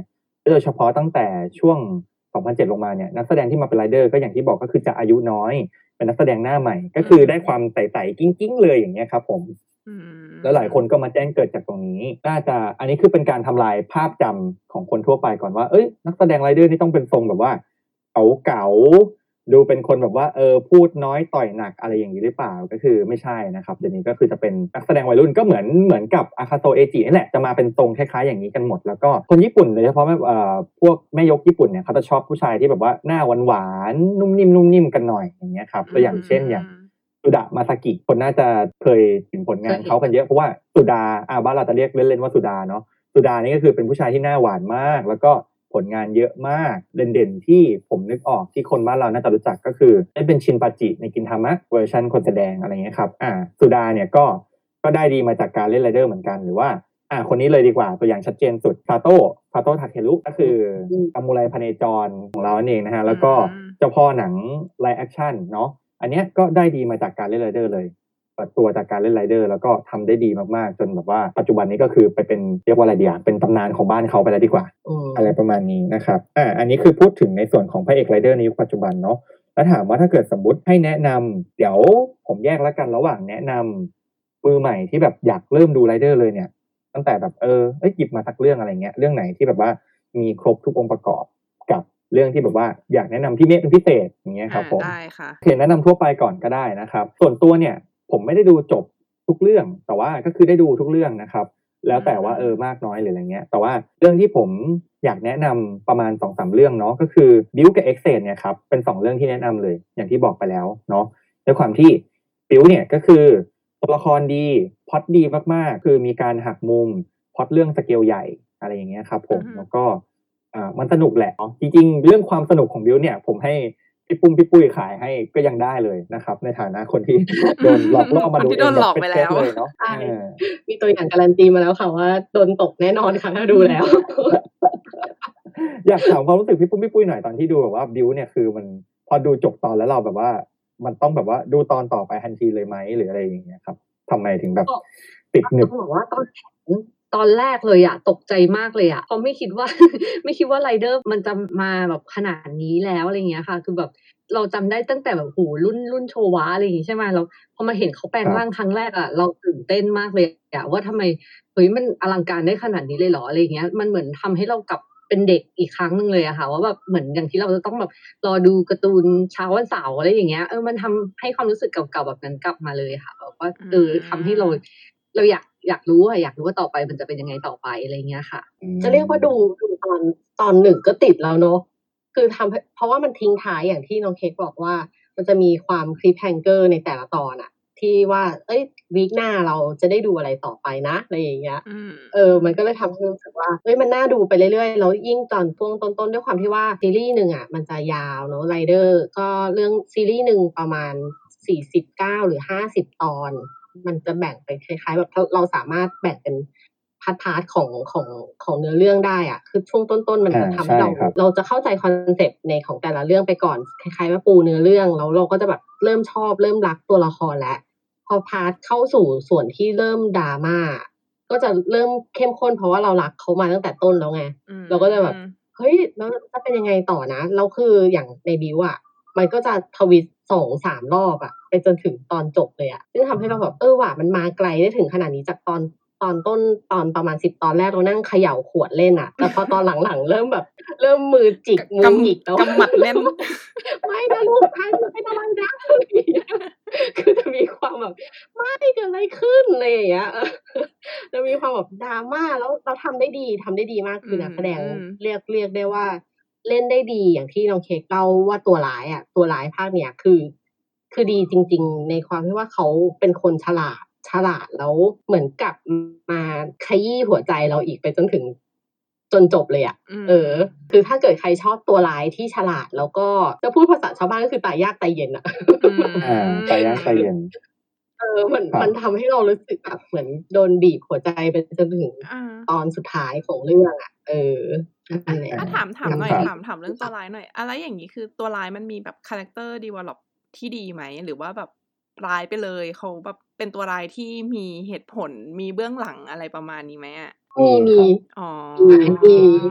ผมเล่าให้แบบนี้ดีกว่าก็คือเขาเรียกว่าไงนะ จริง ๆ แล้วเนี่ยไรเดอร์สมัยนี้เนี่ยเมื่อเทียบกับไรเดอร์สมัยก่อนอะมันง่ายๆเลยครับ ก็คือไรเดอร์เมื่อก่อนเนี่ยสมมติมี 50 ตอนใช่ไหมครับ pattern ตั้งแต่ตอนแรกสุดจนตอนสุดท้ายเนี่ยก็มีแค่ว่า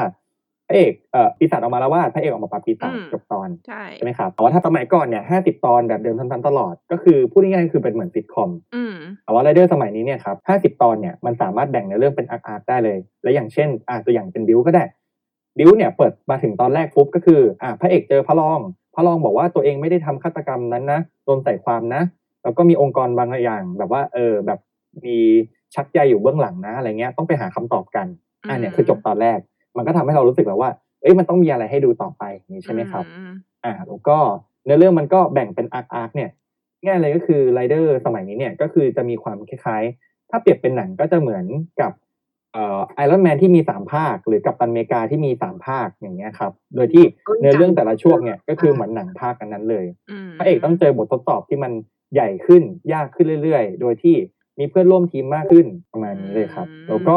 อ่าเมื่อกี้ในส่วนของตัวร้ายของบิวเนี่ยครับอันนี้เนี่ยมีความเหมือนโลกิเลย ตรงที่ว่าเป็นตัวร้ายที่ร้ายมาก ฉลาดมากเก่งมากแต่เขาก็มีปมของเขามีเหตุผลที่เขาทำแบบนั้นอยู่แล้ว บางทีในความร้ายของเขานี่แหละ มันทำให้เรารู้สึกว่าเออจะเกลียดก็เกลียดไม่ลงได้เต็มก็ก็พูดได้ไม่เต็มปากว่าเกลียดขนาดนั้นอะไรอย่างเงี้ยอืมคือเรียกว่าเป็นตัวร้ายที่มีสีสันเป็นตัวร้ายที่แบบว่าในแง่หนึ่งก็แบบว่า เอ้ย ได้ใจอะไรอย่างเงี้ยครับผมแม้แต่ตัวร้ายในในเอ็กเซเนี่ยก็เป็นอย่างนั้นเหมือนกันแต่ทีนี้เนี่ยถ้าเราเห็น patternแพทเทิร์นของไรเดอร์ปัจจุบันที่แบ่งอย่างที่บอกไปก็คือ 50 ตอนแบ่งไปด้วยเรื่องนั้นเนี่ยสนุกไม่สนุกได้รับความนิยมหรือไม่อะไรเงี้ยมันอยู่ที่ว่าแต่ละอันเนี่ยแบ่งเนื้อเรื่องได้ดียังไงมากน้อยแค่ไหนและทุกเรื่องเนี่ยขายของเล่นหมด บางเรื่องอย่างเงี้ยขายของเล่นแต่ก็เป็นแบบนั้นน่ะเนื้อเรื่องเดิมๆซ้ำตลอด 50 ตอนอย่างเงี้ยอืมอะอันนี้ก็อาจจะแบบว่าดูแล้วเฉยๆอืมอย่างบิวอย่างเงี้ยครับผมใน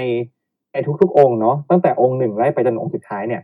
มันแบบมันสนุกขึ้นเรื่อยๆ มันเข้มข้นขึ้นเรื่อยๆจากถ้าพอเข้าใจแบบนี้ปุ๊บเนี่ยอ่าเราก็จะแนะนำได้แล้วว่าทำไมเราถึงรู้สึกว่าเรื่องนี้เรื่องนี้เนี่ยเหมาะกับมือใหม่อืม Build กับ Ex-Aid จะเป็นแบบนั้น เรื่องหนึ่งที่ผมแนะนำเป็นการส่วนตัวเลยเนี่ยและอันนี้เนี่ยเป็นเรื่องที่ดูจนจบแล้วก็ชอบมากๆด้วย แล้วเราเอาไปแนะนำให้ใครดูเนี่ยทุกคนก็ชอบหมดก็คือ Rider o a t ครับอ่า Rider o a t เนี่ยเป็น Rider ที่ถ้าไม่ดู Build Ex-Aid เนี่ยก็คือเหมาะกับมือใหม่มากเลย เพราะว่า อ่าไรเดอร์โอสเนี่ยเป็นเรื่องที่ว่าด้วยความโลภครับแก่นหลักของเรื่องคือความโลภปีศาจในเรื่องเนี่ยเกิดมาจากความโลภโดยที่เขาเรียกว่าแก๊งปีศาจในเรื่องนี้ดีกว่าแก๊งหัวหน้าปีศาจในเรื่องเนี้ยจะเป็นตัวแทนความโลภแต่ละอย่าง มีกันอยู่ มีกันอยู่กี่ตัวนะห้าตัวในขณะที่พระเอกเนี่ยก็คือเป็นแค่คนที่แบบว่าเดินทางไปเรื่อยใช้ชีวิตไปเรื่อยโดยที่พระเอกเป็นคนที่ไม่มีความโลภในใจเลย แล้วบังเอิญจับพัดจับผูไปอยู่ในสถานการณ์ที่เจอปีศาจได้เข็มขัด ได้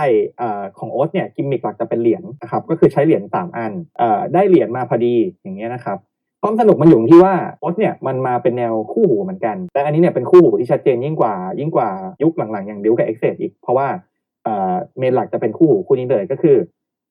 ระเอกเอจิเนี่ยครับอย่างที่บอกไปใช้ชีวิตแบบสบายๆเดินทางไปเรื่อยๆ เป็นคนที่ไม่มีความโลภในใจ ขณะที่คู่หูก็คืออังอังเนี่ยก็คือเป็นหนึ่งในปีศาจความโลภนี่แหละที่คิดไม่เหมือนชาวบ้านเขาอืมอ่าปีศาจความโลภตัวอื่นเนี่ยร่วมกันก่อการทำอะไรสักอย่างแต่อังเนี่ย คิดใหญ่กว่านั้นก็เลยไม่ร่วมมือกับใครเลยอืมก็เอาพระเอกเนี่ยมาใช้เป็นเครื่องมือตอนแรกคือมองว่าพระเอกเป็นเครื่องมือ ก็คือสองคนนี้เนี่ยจะแลกเปลี่ยนกันก็คือพระเอกที่ไม่เคยมีความโลภเลย โดยที่มันก็จะมีเหตุผลว่าทำไมพระเอกเป็นแบบนั้นเนี่ยอืมก็จะได้เริ่มเรียนรู้แล้วว่าเออทำไมถึงต้องมีความต้องการ เอาแบบอยากได้พลังเพื่อไปปกป้องคนอื่นนะหรือว่าอยากได้อะไรที่มากมายกว่านั้นหรืออะไรอย่างนี้หรือเปล่า ในขณะที่อังเนี่ยก็จะได้เริ่มเรียนรู้ความเป็นมนุษย์จากพระเอกไปเหมือนกัน เรื่องนี้มันสนุกตรงที่ว่าเจ๋งดีห นึ่งคือมันวิพากษ์วิจารณ์ความโลภของมนุษย์ก็คือ ถ้ามองว่าเนี่ยเป็นซีรีส์ที่ขายเด็กฉายให้เด็กดูอย่างเงี้ยครับถือว่าเล่นพล็อตที่แบบว่าเออใหญ่และน่าสนใจเหมือนกันนะครับผมเพราะว่าปีศาจแต่ละตัวเกิดจากความโลภความต้องการแต่ละแบบของมนุษย์แล้วสองก็คือร่างอ่าถ้าพูดถึงตัวไรเดอร์เองบ้างเนี่ยร่างฟอร์มของเขาก็น่าสนใจ อย่างที่บอกไปก็คือโอ๊ตเนี่ยแบ่งเป็นสามท่อนสามสีเนาะก็คือหัวลำตัวแล้วก็ขามอ่าโดยที่จะมีดีไซน์มาจากสัตว์ครับ อย่างเช่น ร่างหลักของพระเอกก็คือจะเป็นหัวเป็นนกหัวเป็นเหยี่ยว แขนเป็นเสือ แล้วก็ขาเป็นตะกแตน What? อ่าครับผมอ่าดูไม่น่าจะดูไม่น่าจะเข้ากันได้ใช่ไหมครับ แต่ว่ากลายเป็นว่า เออพอแขนเป็นเสือก็เลยมีกรงเล็บแบบเสือขาเป็นตะกแตนก็เลยมีพลังถีบสูงอย่างเงี้ยครับหัวเป็นเหยี่ยวก็คือทำให้แบบว่าเอ่อ มองเห็นได้ดีอะไรแบบเนี้ยครับผมก็เลยเออเออเป็นคอนเซ็ปต์ที่น่าสนใจแถมหัวหน้าปีศาจแต่ละตัวเนี่ย เรื่องนี้มันก็คือ greed อ่าตามชื่อตรงตัวเลย greed ที่แปลว่าความโลภอะครับทั้งห้าตัวก็คือเป็นเป็น greed เป็นความโลภแต่ละแบบเนี่ยแต่ละตัวก็จะเป็นสัตว์แต่ละประเภทด้วย อย่างเช่นอังอย่างเงี้ยก็คือจะเป็นสัตว์ตระกูลนกทั้งหมดเลยแล้วก็จะมีตัวที่เป็นเสือทั้งหมดเลย เป็นแมลงทั้งหมดเลยอย่างเงี้ยครับผมซึ่งพอพระเอกได้ร่างร่างที่เป็นแบบเขาเรียกว่าเป็นคอมโบก็คือเป็นร่างที่แบบเป็นสีเดียวกันหมดเลยเนี่ยมาใช้ อย่างเช่น สมมติร่าง ร่างสัตว์เนี่ยก็คือเป็นสีเหลืองใช่ไหมครับก็คือเป็นสีเหลืองทั้งตัวเลยมาใช้เนี่ย อ่า มันก็จะมีมันก็จะมีความสามารถมีความอะไรบางอย่างอยู่อืมเนี่ยครับผมเออดีเนาะแบบเหมือนเหมือนเกมเอเลยออะจะบอกว่ามันเหมือนเกมเลยที่แบบว่าอะไรเนาะต้องแบบไปฟาร์มชุดเกราะมาใส่ก่อนตอนแรกแบบว่าเออชุดเกราะชุดเกราะยังแบบไม่ไม่เข้าคู่ก็จะแบบไม่ได้ buff อะไรอย่างเงี้ยเออเออเอาเอามา up up level up level ถามว่าทำไมเรื่องนี้ถึงแนะนำให้แนะนำให้มือใหม่ดูเพราะว่าคือเคมีระหว่างพระเอกกับ อังที่เป็นคู่หูกันเนี่ยมันดีครับแล้วในเรื่องเนี่ยหลักๆมันว่าด้วยเรียนรู้ความโลภของมนุษย์พระเอกเนี่ยเป็นคนที่ไม่มีความโลภแล้วก็มองโลกในแง่ดีมาก ในขณะที่อังแน่ละก็คือไม่ได้ชอบมนุษย์อืมแล้วก็เอ่อมองว่ามนุษย์เนี่ยมันก็เป็นเหมือนกับความโลภเดินได้อะไรเงี้ยอ่าสองคนนี้มันก็จะมีมุมมองที่คลชกัน แล้วเราก็จะได้เห็นว่าเออในแต่ละตอนเนี่ยมนุษย์แต่ละคนเนี่ยปีศาจปีศาจในเรื่องนี้เนี่ยมันจะเกิดจากความโลภของมนุษย์คนนั้นใช่ไหมครับแล้วก็จะได้เห็นว่าเออความโลภตรงนั้นเนี่ยมันนำไปสู่อะไร ก็คือในเรื่องมันค่อนข้างเป็นผู้ใหญ่อะครับ ในขณะเดียวกันก็คือขายของเล่นไหมขาย แต่ว่าพระเอกเนี่ยกว่าจะได้แต่ละร่างมาเนี่ย คือไอ้ได้มายากก็เรื่องหนึ่งแต่ว่ามันก็ไม่ใช่ว่าพระเอกได้มา แล้วก็ใช้ได้เลยอะไรเงี้ย มันก็คือมีผลกับร่างกายพระเอกบ้างอะไรบ้างอยู่อืมอย่างเงี้ยครับ ผมทำให้เรารู้สึกว่าเออแบบเอาใจช่วยพระเอกแถมส่วนสำคัญเลยเนี่ย อันนี้คิดว่าเล่าได้ เพราะว่าเกิดในตอนแรกเลยก็คืออังเนี่ยไปยืมร่างของคนคนหนึ่งมาใช้โดยการแบบยึดร่างเขาไปเลยอืม คือเป็นนายตำรวจ เป็นนายตำรวจที่ออกไปสู้ในตอนแรกแล้วก็ตายมแล้วอังก็ไปยึดร่างเขามาใช้อืมโดยที่น้องสาวเขาเนี่ยก็ไม่รู้ น้องสาวเขาก็คือแบบว่า เออ ก็คือรอพี่ชายอยู่หรืออะไรเงี้ย พอน้องสาวเขารู้ว่าเฮ้ย มีปีศาจมายึดร่างพี่อยู่นะ แต่ว่าพระเอกก็พูดเหมือนประมาณว่า เออไม่เป็นไรเดี๋ยวคอยดูให้เองหรือแบบอะไรอย่างเงี้ย น้องสาวเขาก็ต้องมาคอยดูด้วยเหมือนกันว่า เอ้ยสรุปแล้วเนี่ย อังเนี่ยไว้ใจได้ไหมอืมอืมคือแบบว่า เออ ควรจะแบบว่าอืมอ่า ควรจะอยากให้พี่กลับมาไหม หรือว่าอืมอะไรอย่างเงี้ยครับแล้วก็ในขณะเดียวกันก็คือ ตัวนางเอกที่เป็นน้องสาวของของคนที่อังยึดร่างมาเนี่ยด้วยความที่พระเอกเป็นคนแบบนั้นเนี่ยเขาก็เลยเหมือนกับว่าเริ่มอ่าก็เหมือนเป็นห่วงพระเอกก็ด้วยอะไรด้วยอย่างเงี้ยครับผมก็อาจจะเริ่มมีใจให้พระเอกหรืออะไรก็ว่าไป นอกจากคู่คู่เอ่อตัวละครหลักที่แข็งแรงแล้ว พวกตัวละครเสริมเนี่ยก็จะเป็นตัวละครเสริมที่น่าจดจำมากเลยตัวอย่างเช่น บริษัทที่คอยสนับสนุนพระเอกเนี้ยครับ ก็คือบอีบริษัทนี้เนี่ยคือทำหน้าที่แบบ support พวกพระเอกแหละคอยปราบเอ่อพวก greed นี่แหละ ก็คือมีประธานที่แบบ character ฉูดฉาดมากเลยก็คือ เป็นคนที่แบบว่าพูดเสียงดังตลอดเวลาหัวเราะตลอดเวลา แล้วก็อืมเป็นคนที่ยินดีกับอืมยินดีกับทุกอย่างตลอดเวลาด้วยการด้วยการแบบว่าทำเค้กแฮปปี้เบิร์ดเดย์ให้ทุกอย่าง เช่นแต่มันดูพน่าระเอกรักแปลงอะร่างคทำรั้งไมแรกบอกเขาเขาดูน่ารักอ่าอะปีศาจออกอารวาสครั้งแรกก็ทำเค้กแฮปปี้เบิร์ดเดย์ให้ปีศาจโอ้ยพระ เอกแปลงร่างครั้งแรกได้อะไรมาก็คือก็แฮปปี้เบิร์ดเดย์คำพูดประจำตัวของของประธานคนนี้ก็คือแฮปปี้เบิร์ดเดย์แล้วก็ซูบาราชีก็คือสุดยอดมากอะไรเงี้ยน่ารักอะ character ดูแบบชัดเจนจะได้เห็น character ล้นๆแล้วก็อืมบทที่แบบว่าข้นๆมาก ๆเลยอืมว่าอืมความต้องการของมนุษย์กับปีศาจที่เรียนรู้การเป็นมนุษย์เนี่ยจะเป็นยังไงอะไรเงี้ยครับ แล้วก็คู่นี้เนี่ยเป็นคู่ที่เป็นแฟนไรเดอร์ถ้าทุกคนชอบมากตอนจบก็คือหลายคนก็คือนั่งร้องไห้อืมโดยที่เราจะไม่บอกว่าทำไมแต่ว่าคือ ตอนจบมันกินใจมาก แล้วก็อันนี้ถามพี่ปุ้มพี่ปุ้ยได้เลยครับเพราะว่าพี่ปุ้มพี่ปุ้ยที่ไม่เคยดูโอสเนี่ยแล้วไปเจอmovie รวมญาติที่มีคู่นี้ขึ้นมาเนี่ยอืมพี่ปุ้มพี่ปุ้ยโดนสปอยรู้สึกแบบโดน spoil แต่ก็รู้สึกแบบกินใจจนแบบอยากดูอะไรเอเงี้ยอครับคือขนาดขนาดแบบว่าไม่ไม่ได้ดูทั้งเรื่องเลยนะ เพราะว่าเพราะเราดูจากบิลด์ไปมันจากโอสกับบิลด์อะมันห่างกันประมาณเกือบสิบปีด้วยแล้วก็ แล้วก็มาดูแล้วก็คือมันตัวละครคู่เนี้ยได้มาโผล่ในใน movie ที่ภาคที่บิลด์อะไปไปปรากฏตัวด้วย กลายเป็นว่าส่วนของโอ๊ตมันทำให้เรารู้สึกแบบเฮ้ยเกิดอะไรขึ้นน่ะ กับสองคนเนี้ยอืมแล้วทำให้เราแบบติดเลยอะว่าแบบคนนี้คือใคร คู่นี้คือใคร แล้วก็แบบภาคไหนเนี่ยอะไรอย่างเงี้ย จนต้องมาถามน้องเคกว่าเฮ้ยคู่นี้เขาอยู่ในภาคอะไรหรอทำไมแบบเขาเกิดอะไรขึ้นอะทำไมเขาเขาเป็นแบบนี้กันอะไรอย่างเงี้ย คือ คือเนื้อ เนื้อเรื่องในส่วนที่เอามาใส่ในในภาคมูฟวี่นี่คือกลายเป็นว่ามันเป็นจุดจุดจบของคู่ของเขาแต่ว่าเรามันคือจุดเริ่มต้นของ Tenet อะมันเหมือน Tenet นิดนึงที่ทำให้เรารู้สึกว่าเฮ้ยฉันต้องย้อนกลับไปดูอะแบบกลายเป็นว่ามาติดติดใจเอาจากในส่วนเสี้ยวเล็ก ๆเสี้ยวเดียวในส่วนที่เขาโผล่ออกมาเลยอะคือแค่มแค่แบบ airtime ของเขาประมาณไม่ถึงสิบนาทีอะก็แบบติดแล้วใช่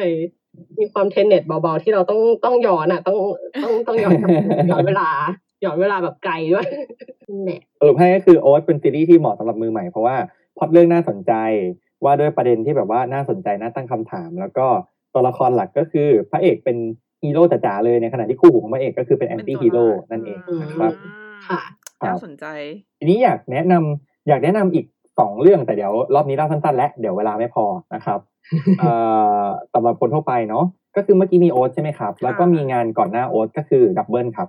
ดับเบิลเนี่ยเป็นค่ะเรื่องที่พระเอกเป็นเอ่อเป็นคู่หูนักสืบนะครับ โดยที่ตัวพระเอกเนี่ยก็เป็นคนธรรมดาแหละเป็นนักสืบอืมในขณะที่เอ่อคู่หูซึ่งเล่นโดยสุดาเนี่ย คือเป็นเอ่อเหมือนเป็นมนุษย์ทดลองที่พระเอกไปช่วยออกมา โดยที่สุดาเนี่ยมีความสามารถในการเขาเรียกว่ามีห้องสมุดของโลกอยู่ในหัว คือสามารถสืบค้นทุกอย่างได้ ขอแค่มี keywordอืมเนี่ยครับผม Google ใช่ แล้วสองคนนี้เนี่ยก็คือช่วยกันช่วยกันไขคดี ซึ่งคดีที่เกิดขึ้นทั้งหมดแต่ละอันเนี่ยมันจะเกี่ยวข้องกับสัตว์ประหลาดที่เรียกว่าโดแพนโดยสัตว์ประหลาดที่เรียกว่าโดแพนเนี่ยมีที่มาจากการที่คนได้พลังจาก USB ปริศนาเนี่ยเก็บเข้าไปในร่างกายแล้วกลายเป็นสัตว์ประหลาดได้ แล้วก็มีความสามารถต่างๆ ซึ่งตัวอย่างเช่นโดแพนที่ USB เป็น USB magma อย่างเงี้ยครับผมก็จะมีความสามารถในการใช้ magma เผาได้ เผาตึกได้อะไรอย่างเงี้ยครับแล้วก็พวกความสามารถของปีศาจเนี่ย มันก็จะมาลิงก์เกี่ยวกับคดีที่พระเอกต้องสืบนี่แหละตัวร้ายหลักของเรื่องก็คือองค์กรที่ปล่อย USB พวกนี้ออกมานี่แหละ ซึ่งดูเหมือนจะมีความเกี่ยวข้องกันกับตัวฟิลิป หรือก็คือสุดาที่เป็นมนุษย์ทดลองที่มีห้องสมุดแห่งโลกอยู่ด้วย อันนี้ก็ดูสนุกสนุกเลยครับ ก็คือเป็นเป็นซีรีส์คู่หูนักสืบนี่แหละ นี่เชื่อว่าซีรีส์สไตล์นักสืบเนี่ยเป็นอะไรที่ดูง่ายอยู่แล้วนะครับอืมพล็อตก็แบบลักษณะตรง Sherlock Holmes อะไรประมาณนั้นเลยอืมแค่ว่าพระเอกของเราเนี่ยอาจจะไม่ได้ไม่ได้ฉลาดเหมือน Sherlock Holmes แค่นั้นเองพระเอกของเราก็คือจะเป็นคนแบบว่าเออ เขามีคำศัพท์ที่เรียกว่า hard-boiled ใช่ไหมครับ hard-boiled ก็คือเหมือนกับว่าชายที่แบบ cool ๆนิ่งๆ เก็บความรู้สึกอะไรอย่างนี้ครับพระเอกก็คือยังเป็น hard-boiled อยู่ก็คือ ยังไปไม่ถึงจุดนั้นอะไรอย่างเงี้ยครับผมอ่าก็ต้องเรียนรู้ในขณะที่สุดาเนี่ยเล่นเป็นฟิลิปเนี่ยก็คือมีความรู้ในเรื่องแบบวิชาการแบบอย่างเงี้ยครับสูงมากแต่ว่าไม่มีความรู้ในเรื่องทั่วไปเลยตื่นเต้นกับอะไรง่ายๆ เช่นทาโกยากิทาโกยากิคืออะไร แล้วก็นั่งหาสูตรการทำทาโกยากิทั้งคืนเพราะอยากรู้ว่าทาโกยากิคืออะไรอะไรก็ต้องเป็นเคมีที่สนุกดีน่ารักเอ็นน่ารักอดูยู่ อะเอออ่า แล้วก็เป็นแนวสืบสวนก็ง่าย ๆนะครับค่ะอันสุดท้ายเลยคือ อันนี้ไม่พูดถึงไม่ได้เลยก็คือไรเดอร์เดนโอครับเดนโอเนี่ยเรียกว่าต้องเรียกว่าเป็นพ่อทุกสถาบันของไรเดอร์เลยดีกว่า ของไรเดอร์ในยุคปัจจุบันเลยดีกว่าถ้าเปรียบเทียบเนี่ยก็คือเหมือนเป็น Evangelion แห่งวงการไรเดอร์เลยโอ้อืถามว่าทำไม เพราะว่าเดนโอเนี่ยเป็นซีรีส์ที่พาไรเดอร์ยุคปัจจุบันมาถึงจุดนี้ครับ จุดที่แบบว่านักแสดงหน้าใหม่ เนื้อเรื่องค่อนข้างอนิเมะหน่อย ตลกขบขันหน่อย อะไรเงี้ยครับแล้วก็มี part คู่หูเป็นส่วนสำคัญอะไรเงี้ยเดนโอเป็นซีรีส์เกี่ยวกับอะไรพระเอกเนี่ยครับเป็นคนที่ดวงซวยมากทำอะไรก็ดวงซวยซวยมากๆถึงขั้นที่แบบว่าคนทั่วไปถ้าจักรยานล้มก็ล้มเฉยๆใช่ไหมครับแต่พระเอกเนี่ยคือจักรยานล้มเนี่ยสมมติหักหลบคนข้ามถนนจักรยานล้มไปชนนั่นชนนี่จนกระเด้งขึ้นไปติดบนต้นไม้ อ่า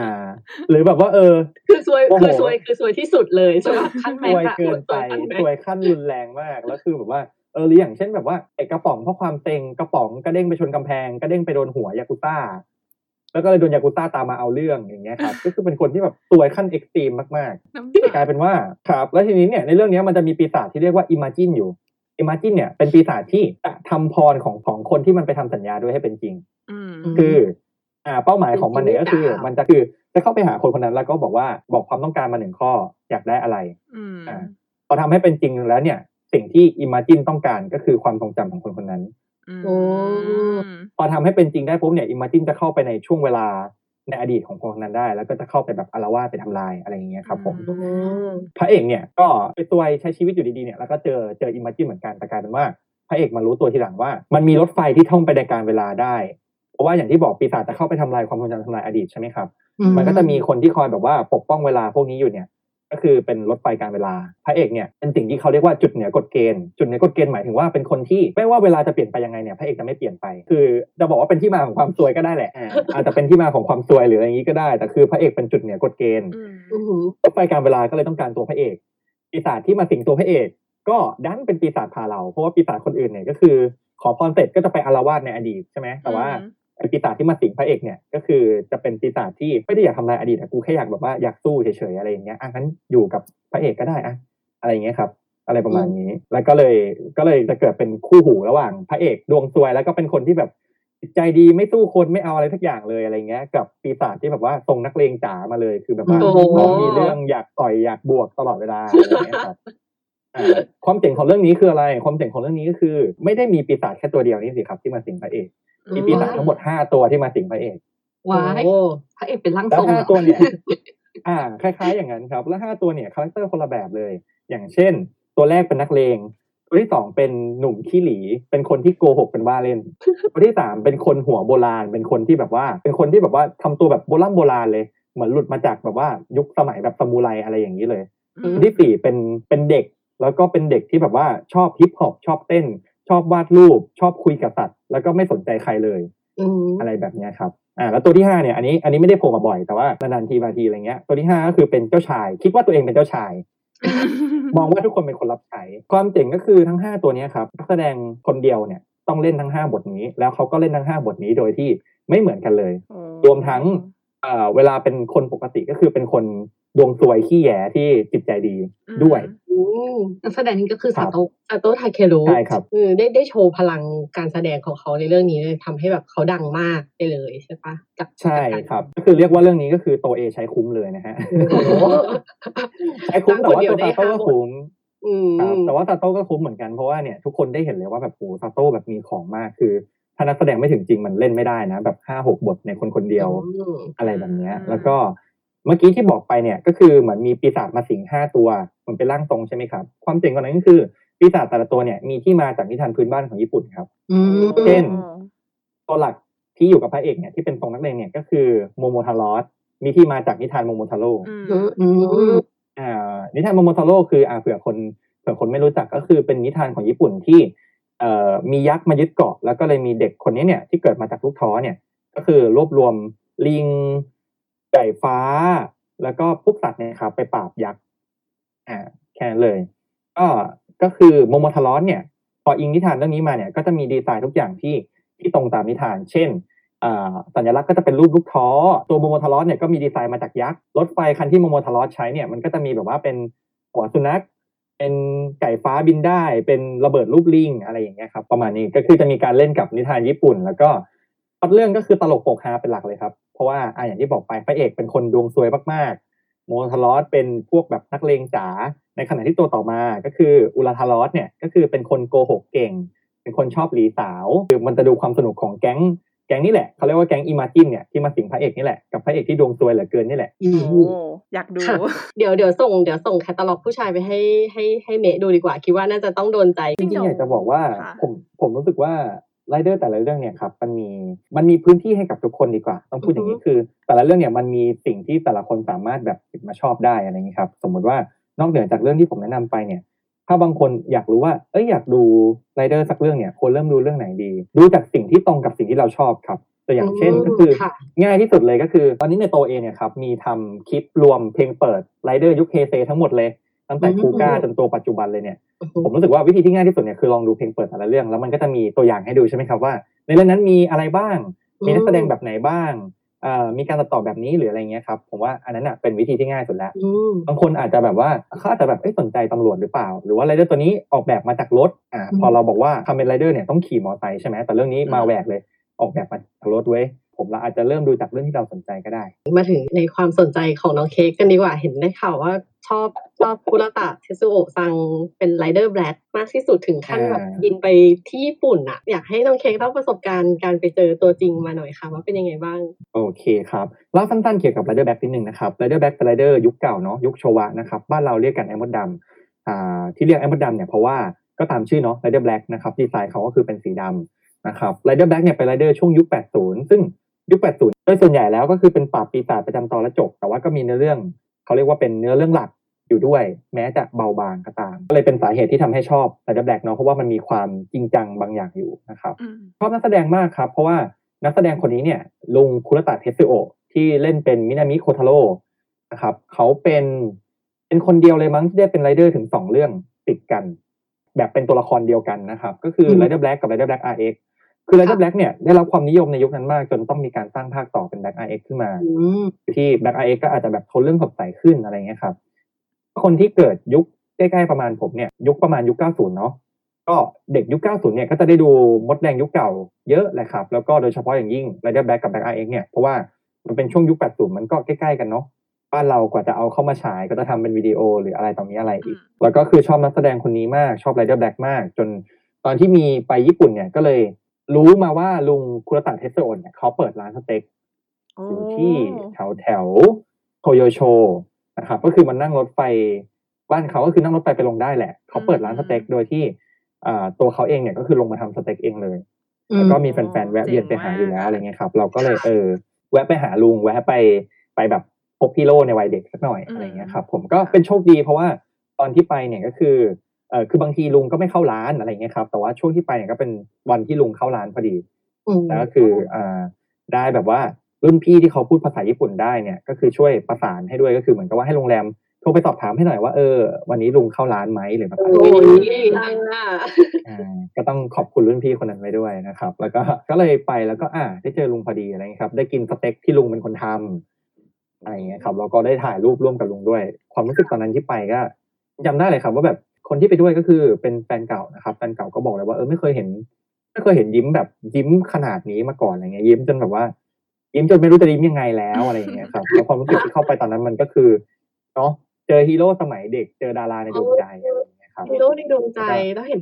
เห็นว่าได้ใส่เสื้อไอ้มดดำไปให้ลุงเขาเซ็นด้วยใช่ปะคะใช่ครับ ผมก็คือมีเสื้อที่เป็นลาย Rider Black เนาะแล้วก็ใส่ใส่ไปแล้วก็ลุงก็เซ็นให้นะครับ เอา สติกเกอร์ไปให้เซ็นให้ แล้วก็เอาเสื้อไปให้เขาเซ็นให้โอ้ครับก็ก็ถ้าถ้าเป็นฝั่งมาเวลก็อารมณ์เหมือนกับว่า ได้เจอโรเบิร์ตดาวนีย์จูเนียร์อะไรอย่างเงี้ยครับอ๋อก็ก็น่าจะประมาณนั้นตอนเราเจอเราคล้ายๆแบบนั้นเรารู้สึกแบบสั่นไหมคะแบบที่ได้เจอลุงแล้วอะไรอย่างเงี้ยเออเออตอนที่คแบรับบปั่นตอนที่ไปเจอแล้วแบบฉันจะสั่งอะไรดี ฉันจะคุยกับเขายังไงดีอะไรอย่างเงี้ยเป็นอย่างนั้นปะมันเป็นมันเป็นความรู้สึกตื่นเต้นก่อนได้เจอมากกว่าครับ เพราะว่าเออรู้คือคือรู้อยู่แล้วว่าลุงอยู่ร้านนะ อะไรเงี้ยแต่ก็แบบอุ๊ยลุงจะออกมาตอนไหนอะไรอย่างเงี้ย คือต้องต้องบอกอย่างนี้ก่อนว่าตอนที่ไปอะครับ ตอนนั้นเนี่ยคือมันก็มีแฟนๆหลาย ๆประเทศแวะไปหาลุงเขาแหละแต่ว่าณตอนนั้นเนี่ยคือเขาก็ยังไม่ได้ทำเป็นเรื่องเป็นราวคือหมายถึงว่า คือเราไปเราไปกินอาหารเขาเราแบบว่าเออขอถ่ายรูปขอลายเซ็นได้ไหมอะไรอย่างเงี้ยมันก็ได้แต่ว่าหลังๆเหมือนคนไปคนไปเยอะมันก็ไปกวนเวลาเขาด้วยแล้วก็จริง ๆเขาก็เลยเหมือนกับว่าทำเป็นแบบว่า โอเค ถ้าถ่ายรูป ขอลายเซ็นหรืออะไรเงี้ยก็คือคิดเท่านี้คิดเท่านี้ไปเลยอะไรเงี้ยครับคือเขาก็ทำเป็นแบบคิดตังค์ไปเลย เพื่อเพื่อเออก็คือมันก็รบกวนเวลาเขาด้วยอะไรงี้ด้วยเนาะเราก็เข้าใจนะครับ แต่ว่าตอนที่ผมไปเนี่ยมันเป็นจังหวะที่เขายังไม่ได้ทำอะไรแบบนี้พอดีก็คือมก็คือจะบอกว่าดวงก็ส่วนหนึ่งก็คงใช่แต่แบบนี้ว่าเพราะว่าถ้าเป็นตอนที่แบบว่า เออ เป็นเรื่องเป็นราวแล้วอย่างเงี้ย มันก็น่าจะแบบนัดเขาได้หรือแบบว่าเราก็ไม่ต้องเกรงใจมากเพราะว่าเราจ่ายตังค์อะไรอย่างเงี้ยใช่ไหมครับแต่อันนี้มันก็แบบว่าเออก็ต้องลุ้นนิดนึงว่า เขายุ่งไหมเขาอยู่ไหมอะไรอย่างเงี้ยครับ ก็โชคดีว่าเออเขามีเวลาออกมาแป๊บหนึ่งจากในครัวอะไรอย่างเงี้ยครับ พอตอนที่เขาทำเป็นจ่ายตังค์แล้วว่า พอจะรู้ไหมคะว่ากี่บาทอะไรอย่างเงี้ยจำไม่ผิดรู้สึกจะประมาณสามถึงสี่พันเยนได้มั้งครับไม่แน่ใจโอ้ยก็ไม่แพงนะก็โอเคอยู่ฝากไปแล้วยังไงก็ก็ถือว่าอุดหนุนเขาอยู่ดีอะเนาะใช่ใช่ครับเพาะจว่าริงโเๆก็คือจริง ๆ ผมรู้สึกว่าทำแบบนี้ก็ก็ดีนะครับ เราจะได้ไม่รู้สึกว่าแบบเอ้ยเรากวนเวลาเขาหรือเปล่าหรือแบบเราอะไรอว่าย่างมันนี้ดูหรือสเปล่าบายใจอะไรทุเงี้กยครับฝ่ายดี ใช่ครับ แต่ว่าในกรณีของผมก็คือเป็นตอนที่เขายังไม่ได้ทำแบบนั้นเนาะเราก็ อ่า เราก็แบบว่าก็ถามเลยว่าเออเนี่ย แบบลุงคุราตะอยู่ไหมแบบว่าเออขอลายเซ็นได้ไหมขอเจอได้ไหมอะไรอย่างเงี้ยครับผมอืมเขาก็บอกว่าได้เดี๋ยวเอ่อลูกชายเขาเป็นคนมารับออเดอร์ ลูกชายกับแม่เขาเป็นคนมามารับออเดอร์ได้ข่าวเดว่าอหล่อด้วยลูกชายเขาหล่อมากเลยครับ ลูกชายลุงคุรตะเทสเตอร์โอเนี่ยก็คือ ตอนที่เมื่อช่วงไม่นานมานี้อะครับ มีคนเอาเอาข่าว มาลงนะว่าเออลูกชายตอนนี้เป็นนายแบบอยู่หรือแบบอะไรอย่างเงี้ยครับแล้วก็มีรูปให้ดูเนาะแต่ว่าตอนที่ผมไปเจอเนี่ยเอ่อเมื่อสี่ปีที่แล้วเนี่ย รู้สึกว่าในในรูปเนี่ยหน้าหน้าไม่ได้เหมือนพ่อขนาดนั้น แต่ว่าตัวจริงที่ไปเจออะหน้าเหมือนพ่อมากเหมือนเหมือนตอนที่ลุงคุราตะเล่นมินามิโคทาโร่เลยคือช่วงที่เล่นค่ะเล่นไรเดอร์แบล็กกับ RX เนี่ยลุงอายุประมาณนี่แหละครับสิบแปดสิบเจ็ดสิบแปดนี่แหละ แล้วลูกชายเขาเนี่ยก็คือหน้าเหมือนลุงสมัยนั้นมากเลย แต่ว่าก็ดูมีความแบบว่า มีความเป็นเด็กสมัยใหม่มากขึ้น มีความแบบว่าหน้าดูแบบว่า soft กว่า แล้วก็ลูกชายก็คือเอ่อเป็นผู้ชายแบบว่าสุภาพมากตุงตกจบลูกชายตุงตกอ่าแล้วพอพอตอนที่ได้เจอลุงก็คือ หรือว่า หรือว่าเขาก็ดูแลร้านอยู่แล้วน้องน้องน้องลูกชายอะเหมือนจะดูแลร้านอยู่แล้วนะครับ แล้วก็เอ่อคือเหมือนกับว่า ก็น่าจะเป็นธุรกิจแบบครอบครัวอะไรเงี้ยนะครับค่ะก็คือ คือ เท่าที่รู้ก็คือร้านเขาเนี่ยร้านบิลลี่เดอะคิดสเต็กเนี่ยก็คือมีอยู่ประมาณสองสามสาขาแต่ว่าสาขาที่ลุงอยู่เนี่ยก็คือ มีทั้งแม่เขาอยู่มีทั้งลูกชายเขาอยู่ด้วย ก็น่าจะเป็นธุรกิจในครอบครัวแล้วก็ลูกก็จะเป็นคนแบบว่าเออเป็นเด็กเสิร์ฟเป็นคนช่วยงานในครัวด้วยอะไรเงี้ยครับส่วนคุณพ่อก็น่าจะเป็นคนลุงมดดำเนี่ยก็น่าจะเป็นเข้าไปปรุงอาหารบ้างแต่ปกติก็น่าจะมีเชฟอย่างเงี้ยครับเออดีแล้วอะเราได้ได้คุยกันนานไหมคะ หรือว่าต่อจากนี้ก็ประมาณหนึ่งแบบเขามาคุยที่โต๊ะอ่าไม่นานครับ เพราะว่า ก็อย่างที่บอกไปก็คือพอไปสั่งอาหารอะไรอย่างนี้ใช่ไหมครับก็ถามเขาเลยว่าเออแบบลุงกุลตะอยู่ไหมขอถ่ายรูปขอลายเซ็นได้ไหมอะไรอย่างเงี้ยเขาก็เลยบอกว่าเออเดี๋ยวถ้าลุงว่างแล้วเนี่ยเดี๋ยวเดี๋ยวให้ลุงออกมานะอะไรเงี้ยมันก็มีแฟนๆที่ไปลักษณะแบบนี้อยู่เหมือนกันอะไรเงี้ยครับเยอะอยู่เหมือนกันเขาก็เหมือนค่ะจะแบบจะรู้อยู่แล้วอะไรเงี้ยครับกินกินไปก็ใจเต้นตุ้มตุ้มต่อมต่อมๆไปว่าเอ๊ะลุงจะออกมาตอนไหน อะไรยังไงอะไรเงี้ยครับ มันก็แบบตื่นเต้นไปหมดเลย พอเสร็จปุ๊บลุงก็อ่า ว่างแล้วก็ออกมาลุงก็ออกมาทั้งแบบว่าทั้งผ้ากันเปื้อนอย่างนั้นแหละผ้ากันเปื้อนแล้วก็แมสที่ใส่แบบว่าตอนแบบทำอาหารนั่นแหละ คนญี่ปุ่นเนี่ยขึ้นชื่ออยู่แล้วว่าสื่อสารภาษาอังกฤษไม่ค่อยได้ค่ะนะครับเพราะงั้นก็เลยคุยกับลุงไม่รู้เรื่องเลย แต่ว่าก็คือให้รุ่นพี่ที่ที่พูดภาษาญี่ปุ่นได้แหละครับ ที่แบบเขาไม่ได้มาด้วยเนาะแต่ว่าเขาอยู่ที่ไทย อ่า ก็เหมือนกับว่าช่วยแบบว่าช่วยแบบช่วยแปลให้หน่อยได้ไหมก็คือ เราก็เขียนไปว่าเราก็เขียนไปยาวๆเลยว่าเอออะไรประมาณนี้เราเป็นแฟนคลับจากไทยนะ เราแบบปลื้ม ลุงมากเลยอะไรอย่างเงี้ยครับ แล้วก็เออดีใจที่ได้เจออะไรประมาณเนี้ยก็คือส่งไปให้รุ่นพี่แปลให้หน่อย แล้วเขาก็แปลกลับมาให้ แล้วเราก็เออ ก็เอาให้ลุงอ่านเขายังเขายังเข้าใจผิดว่าเราเป็นคนไต้หวันอยู่เลย เราบอกว่าเออเราเป็นแบบไทยจีนเด็ดอะไรเงี้ยเขาก็เขากับลูกชายยังเข้าใจผิดว่าเราเป็นคนไต้หวันอยู่อะไรเงี้ยแต่เราก็ เออไม่รู้จะแก้ยังไงก็อะไต้หวันก็ไต้หวัน แต่ว่าตัวจริง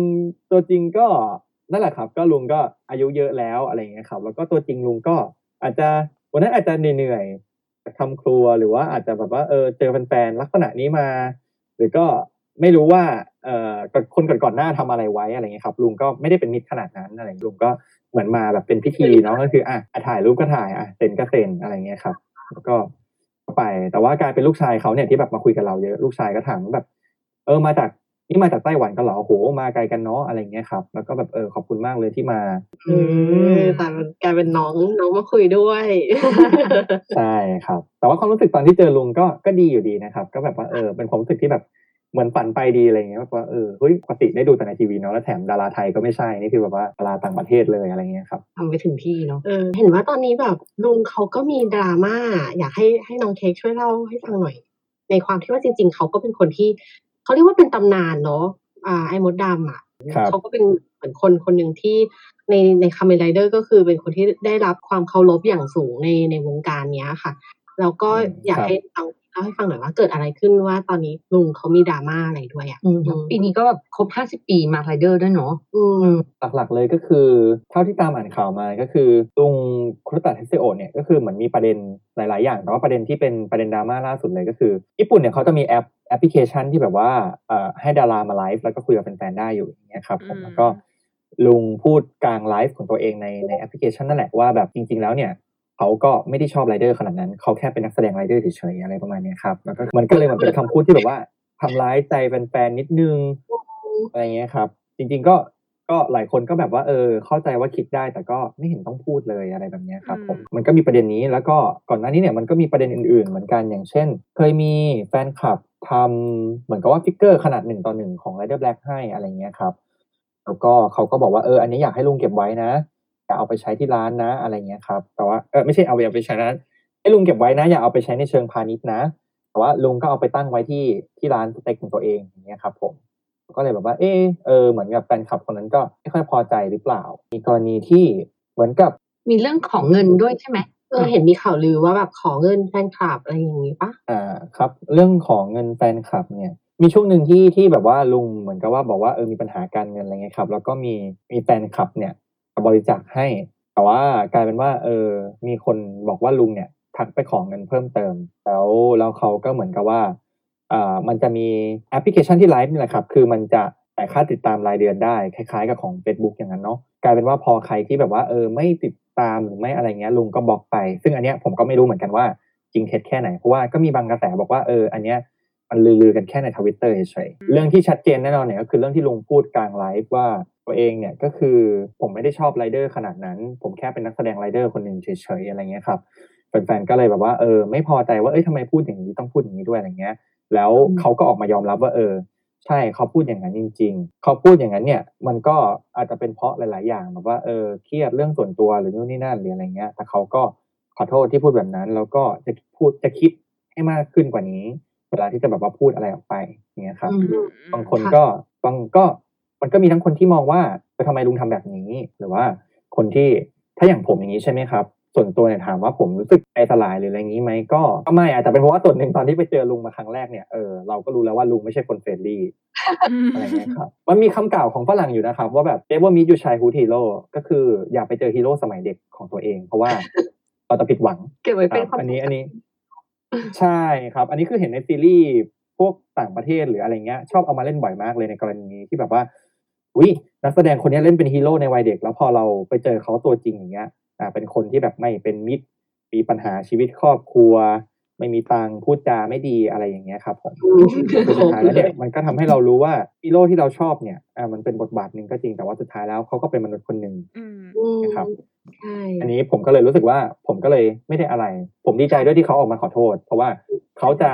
ไม่ขอโทษก็ได้อย่างเงี้ยครับ แต่เขาก็ออกมาขอโทษว่าเออเออเขาผิดจริงนะอะไรเงี้ย แล้วก็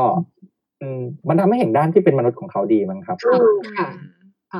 ใช่ครับ แล้วก็อีกเรื่องหนึ่งก็คือ รู้สึกว่าเขาน่าจะต้องมีเรื่องเครียดหรือว่ามีอะไรบางอย่างอยู่แหละครับ ก็คืออันนี้เดาเล่นๆนะ ตั้งข้อสังเกตเอาเองเล่นๆ คือ มันมีประเด็นเรื่องนี้ออกมาเนี่ยในตอนที่ประกาศรีบูต Rider Black ค่ะก็คือเป็นโปรเจกต์ฉลองครบรอบ 50 ปี มีประกาศรีบูต ค่ะ Rider Black จะทำใหม่ขึ้นมาเนี่ย มันตรงกับเรื่องนี้พอดีก็เลย ไม่รู้ว่า เออมันมีข้อแบบว่าผิดพลาดเอ่อพิพาทหรือว่าผิดใจอะไรจากจากการที่รีบูต Rider Black หรือเปล่า ทีมงานอาจจะแบบว่าไม่ได้ปรึกษาลุงคุรตะก่อน ไม่เคยบอกให้รู้เรื่องนี้ก่อนแล้วลุงคุรตะมารู้พร้อมคนอื่น หรือว่า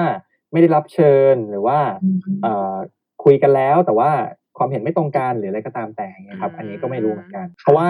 เรามองว่าลุงคุราตะเนี่ยเป็นคนที่ กลับมารับเชิญบ่อยมากเลยนะครับ ถ้าเขาจะบอกว่าเขาเกลียดไรเดอร์เขาไม่ชอบไรเดอร์เนี่ยในในมุมกลับกันเนี่ย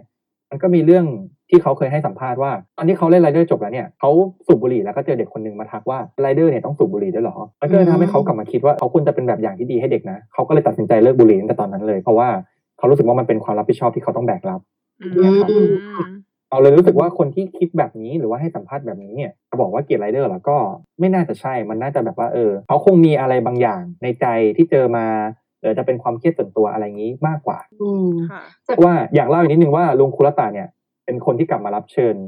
บ่อยมาก ก็คืออย่างในซีรีส์ Rider Decade ที่เป็นซีรีส์ครบรอบ 10 ปี Rider Heisei เนี่ยครับ มันเป็น Rider ที่แบบเดินทางข้ามไปยังโลกของ Rider คนต่างๆเนาะ มันก็มีไปโลกของ Rider Black กับ Black RX ด้วย ลุงคุรตะก็กลับมารับเชิญทั้งสองบทเลยม หรือว่าในหนังรวมญาติอย่างเงี้ยครับ ลุงก็มาประมาณสองสามหนแล้วค่ะแล้วก็เวลาบันไดทำของเล่นออกมาขาย เช่นทำดาบของ Rider Black RX ออกมาขายรุ่นแบบสำหรับขายผู้ใหญ่เงี้ยครับลุงก็กลับมาโปรโมทให้อืมเราก็เลยรู้สึกว่าคนที่ยังมีคอนเน t ชันต่อเนื่องกับไรเดอร์ขนาดเนี้ยไม่น่าจะเป็นคนที่แบบว่าเออเกลียดไรเดอร์หรอกเพราะว่าแฟนๆบางคนอาจจะเอาไปเปรียบเทียบคือ ก็ต้องยอมรับว่าในขณะที่มีนักแสดงที่ชอบไรเดอร์มากๆ หมายถึงว่าพอนักแสดงเองมาเล่นเป็นไรเดอร์เพราะว่าชอบไรเดอร์อยู่แล้วหรือชอบบทตัวเองที่ตัวเองเล่นมากๆเนี่ยอืมมันก็มีบางคนเหมือนกันที่มองว่าก็เป็นแค่งานหนึ่งนะครับอืมค่ะเพราะอย่างอย่างตัวพี่เพิ่งมาเห็นดราม่าว่าเราก็เพิ่งเข้ามาตามรอบนี้ ส่วนตัวพี่ดูจากคำที่เขาขอโทษ ก็ก็คิดแบบเดียวกับน้องเค้กว่าเออเขาอาจจะแค่พูดพูดเผลอหลุดปากออกไปในสิ่งที่ตัวจริงเขาอาจจะไม่ได้คิดแบบนั้นแหละ แต่ว่า ก็อาจจะมีอะไรบางอย่างในใจที่ทำให้เขาพูดออกไป แล้วก็แต่ก็รู้สึกว่าโอเคนะกับการที่เขายอมออกมาขอโทษแล้วเขาเขาใช้คำว่าเหมือนแฟนคลับคือ partner ของเขาอะก็เลยทำให้รู้สึกดีจังที่เขาเองเขาก็นับแฟนคลับว่าเป็นคนที่อยู่ด้วยกันมาอย่างเป็นระยะเวลานาน แล้วก็ขอโทษจริง ๆ ขอให้ให้แฟนคลับให้อภัยแล้วก็ เออเหมือนเดินเดินด้วยกันต่อไปอะไรเงี้ย ซึ่งก็รู้สึกว่ามันเป็นการเป็นคำขอโทษที่ค่อนข้าง ก็รู้สึกว่าจริงใจนะว่าโอเคทำผิดไปแล้วแหละ แต่ว่าตอนนี้เราก็จะปรับปรุงตัวใหม่นะเลยเพราะว่าเห็นเขาก็ยกเลิกไอ้ที่เป็นไลฟ์ไปเลยใช่ไหมที่ใช่ใช่ครับคำที่คำที่ลุงพูดเนี่ยก็คือ คือนอกจากเรื่องที่แบบว่าเออขอโทษแฟนคลับเนี่ยก็คือ ลุงพูดมาว่าตัวละครมินามิโคทาโร่ที่เขาเล่นเนี่ยก็คือเป็นเหมือน partner ในชีวิตเขาซึ่งถ้าไปดู IG ของลุงเนี่ยครับมันก็จะมีแบบว่า มีรูปที่อะอย่างมีรูปหนึ่งที่เป็นตัวลุงคุรตะเทสโอเนี่ยต่อถ่ายคู่กับตัวเองที่เล่นเป็นมินามิโคทาโร่กอดคอกันอยู่อย่างเงี้ยครับ ก็มีอืมเหมือนกันอะไรเงี้ยอ่าเราก็เลยรู้สึกว่าเออบางทีเนี่ยมันอาจจะแบบว่าเออมีอะไรบางอย่างแหละ ที่มากระทบใจเขาแหละเลยทำให้เขารู้สึกแบบรู้สึกไม่ดีขึ้นมาอะไรเงี้ยครับแต่เราคิดว่ารวมๆแล้วเขาไม่น่าจะใช่คนที่แบบว่าเกลียดบทไรเดอร์หรือมองว่าเออบทไรเดอร์มันเป็นแค่งานหรืออะไรอย่างนี้หรอกน่าจะน่าจะมีซัมติงแหละครับแต่ก็แล้วก็มันก็เป็นเรื่องที่ดีแล้วที่เขาเขาก็ขอโทษตรงๆอะไรเงี้ยครับเขาก็บอกว่าเออแบบเขาผิดนะ หรือว่าเขาก็ไม่ได้ไม่เห็นความสำคัญนะ หรือว่าเออหรือเขาอาจจะลืมให้ความสำคัญตรงนั้นตรงนี้ไปอะไรเงี้ยครับมันก็ดีมากๆเลย เพราะว่าส่วนหนึ่งเนี่ยมันเป็นเพราะว่าในด้อมไรเดอร์เนี่ยมันเคยมีกรณีที่นักแสดงไรเดอร์ทำไม่ดีอีกคนหนึ่งก็อาจจะแบบว่าฝังใจแฟนๆก็คือ อ่าเป็นของยุคโชวะครับ ก็คือเป็นนักแสดงที่เล่นเป็นไรเดอร์อ่าซุปเปอร์วันก็คือตัวที่เก้านะครับอ่าเล่นเป็นโอกิคาซึยะ นักแสดงชื่อชุนทากาซุกิ ซึ่งอันนี้ก็เป็นรุ่นแบบรุ่นเก่าแก่มากแล้ว อายุเยอะมากแล้วเจ็ดสิบแปดสิบแล้วอะครับอืมเอ่อตัวเขาเนี่ยก็คือสั้นๆเลยก็คือเขาก็คือไปหลอกเงินแฟนคลับจัดอืมแบบว่าจัดแฟนมีตแล้วก็หลอกเงินแฟนคลับ แล้วก็บอกว่ามีปัญหาเรื่องเงินไปขอยืมเงินแฟนคลับนู่นนี่นั่นแล้วก็หนีหนี้ กลายเป็นบุคคลล้มละลาย ไม่มีเงินมาใช้หนี้เขาแล้วก็เอาเข็มขัดที่เป็นพ็อปทีมงานไปขาย หรืออะไรประมาณเนี้ยครับก็ก็มีเรื่องเรื่องที่แบบเอ่ออะไรแบบเนี้ยแล้วก็สิ่งที่เขาทำทั้งหมดก็คือทำได้แค่ก้มหัวขอโทษก็คือหมดภาพลักษณ์ของนักแสดงที่เคยเป็นไรเดอร์เป็นขวัญใจเป็นฮีโร่ของเด็กๆหลาย ๆ คนไปเลยอย่างเงี้ยครับผมคนก็เลยเหมือนกับว่าจับจ้องเรื่องนี้กันด้วยอะไรเงี้ยครับและในทางกลับกันก็คือ ในขณะที่มีนักแสดงที่แบบว่าทำไม่ดีอย่างนั้นเนี่ยเอ่อ ในฝั่งของนักแสดงใหม่ๆเนี่ยบางคนก็คือแบบว่ารักบทไรเดอร์มาก อย่างเช่นไรเดอร์ไดรฟ์อะครับอ่าทาเคอุจิเรียวมะเนี่ยก็คือตอนนี้เนี่ยพูดง่ายๆเลยคือเขาก็คือเป็นนัดเดทของที่ญี่ปุ่นไปแล้ว เป็นขวัญใจแม่ยก มีงานละครเยอะมากฮอตมาก เนื้อหอมมาก มันไม่มีเวลากลับมาเล่นไรเดอร์หรืออะไรก็ตามแต่ แต่ว่าตัวเขาเองเนี่ยก็คือรักบทไรเดอร์ของเขามากๆ ยังแบบว่ามีรายการไปถ่ายแล้วก็เหมือนกับว่าเป็นรายการที่ไม่ได้เกี่ยวกับไรเดอร์เนี่ยครับ แต่ว่าไปเดินตลาดเจอร้านของเล่น แล้วก็แบบว่าโวยๆว่าเอ้ยทำไมในตู้ของเล่นเนี่ยไม่มีของเล่นไรเดอร์ที่เขาเล่นเลยเขาก็เลยแบบว่าเออเลยแบบเลยแบบว่าเอององแงด้วยการทำท่าแปลงร่างให้เจ้าของร้านดูซะเลยว่าเนี่ยผมเองนะที่เล่นอะไรเงี้ยทำไมไม่มีของเล่นของผมอะไรเงี้ยมันก็มีเรียกว่ามันก็มีทั้งสองด้านของสเปกตรัมอย่างเงี้ยครับผมอืมคนก็เลยอาจจะแบบ หยิบมาเปรียบเทียบกันอย่างเงี้ยครับกลายเป็นว่าเออทำไมรุ่นเล็ก ๆ ถึงแบบว่าดูแบบว่าให้คุณค่ากับบทไรเดอร์ในขณะที่รุ่นใหญ่เนี่ยเออบางคนทำไมทำตัวอย่างนี้และสิ่งที่สำคัญที่สุดเลยก็คือระดับตำนานสูงสุดเลยเนี่ย อย่างฮอนโกทาเคชิเนี่ยครับก็คือคุณฟูจิโอกะฮิโรชิที่เล่นเป็นไรเดอร์หมายเลขหนึ่งเนี่ยเป็นคนที่เรียกว่าเป็นไรเดอร์ทั้งในจอและนอกจอดีกว่าตัวจริงก็คือเป็นคนที่แบบว่ามองว่า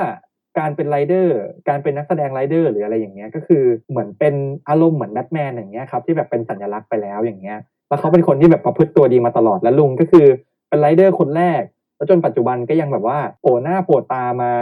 ยังแบบว่ายังอยากให้ไรเดอร์เป็นแนวทางที่แบบสอนเด็กๆ ไปในทางที่ดีอยู่ใช่ครับขณะที่เบอร์หนึ่งเนี่ยทำตัวแบบดีมากๆเลยเออทำไมเบอร์รุ่นน้องถึงแบบอะไรอย่างเงี้ยครับมันก็อาจจะมีคนเอาไปเปรียบเทียบได้ แต่ก็เพราะมันผ่านมาห้าสิบปีแล้วอะด้วยความที่ว่าใช่ครับรายได้ต้องมีหลาย คน ก็เลยต้องมีมีคนที่บางคนเขาก็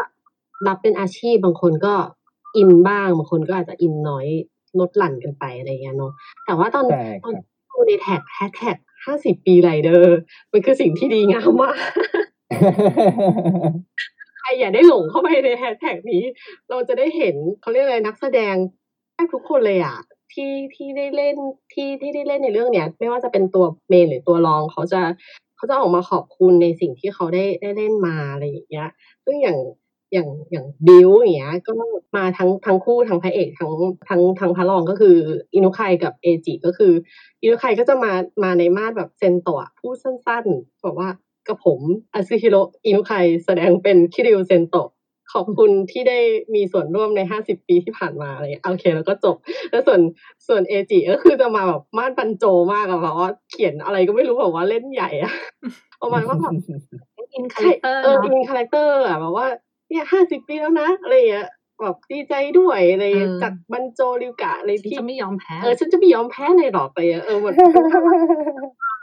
วยความที่แบบคือแต่ละคนอะ คือถ้าเกิดเข้าไปดูในแท็กอะคือแต่ละคนเขาก็จะพูดเหมือนคล้ายๆแบบตัวเขาเป็นคาแรคเตอร์นั้นอยู่เลยอะเออแบบเออรู้สึกว่าน่ารักจะเป็นด้อมที่เขาก็มีความทั้งรุ่นพี่รุ่นน้องแล้วก็แต่ละคนแบบพอ พอให้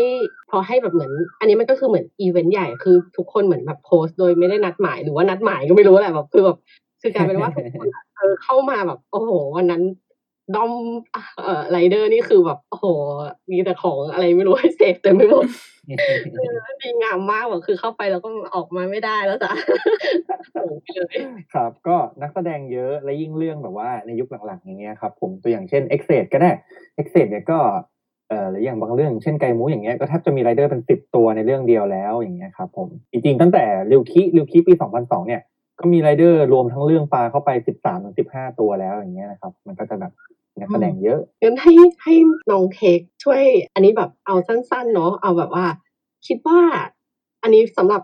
สาวๆแล้วกันว่าสาวครัๆติ่บงติ่งติงติงติงสาวๆติงติงติงว่าแบบไรเดอร์คนไหนที่น้องเค้กคิดว่าน่ารักที่สุดหรือว่าเข้าไปดูแล้วติดแน่นอนอะไรอย่างเงี้ยค่ะ หรือว่าเป็นคู่จิ้นอ่าคู่อ่าโอเค ถ้าเป็นคู่จิ้นที่แบบว่าเออแนะนำให้พี่ๆหรือว่าอะไรเงี้ย เมื่อกี้ เมื่อกี้ก็ยังไม่ได้แนะนำในส่วนของพี่เมย์เนาะพี่เมย์บอกว่าชอบแบบว่าคนที่แบบว่าดู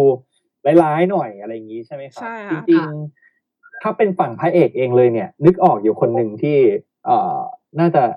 เข้าเขาได้อยู่ก็คือ จะเป็นไรเดอร์คาบุโตะครับอืมแต่ว่าคาบุโตะเนี่ยก็จะเป็นรุ่นเรียกว่าเป็นรุ่นมีอายุขึ้นมานิดนึงนะครับ ก็ไม่รู้ว่าแบบว่าชอบสไตล์คือตอนเล่นเนี่ยก็ยังเด็กแหละ แต่ว่าตอนนี้ก็จะเป็นก็จะเป็นทรงคุณพ่อขึ้นมาแล้วแต่ว่าทีนี้เนี่ย ปกติแล้วไรเดอร์เนี่ยครับนักแสดงไรเดอร์ไม่ว่าจะเป็นอายุใหม่ดีกว่ายุคตั้งแต่ครูก้าลงมาเนี่ยส่วนใหญ่พระเอกเนี่ยจะเป็นคนที่แบบว่าจิตใจดีมองโลกในแง่ดี แต่ว่าคาบุโตะเนี่ยจะเป็นพระเอกที่โลกหมุนรอบตัวเองครับ คือพระเอกเอ่อเป็นคนที่โดนสอนมาว่าเป็นชายที่จะเดินไปบนเส้นทางแห่งสวรรค์และครอบครองทุกสรรพสิ่งอืมแล้วก็จะเป็นคนที่เก่งเทพมากทำอะไรก็เก่งมากทำอาหารเก่งตู้เก่งทำได้ทุกอย่างก็คือเป็นพระเอกเป็นแบบเป็นเพอร์เฟก เป็น perfect man มากเลยอะไรอย่างเงี้ยครับแล้วพองั้นก็เลยมองว่าตัวเองเป็นเหมือนดวงอาทิตย์ ที่แบบว่า ทุกคนต้องแบบแบบรับรับรัศมีจากตัวเองอะไรเงี้ยอ๋อซึ่งประเด็นคือพระเอกก็เติมตังก็ค์มาเก่แล้งวจริงก็ทำได้จริง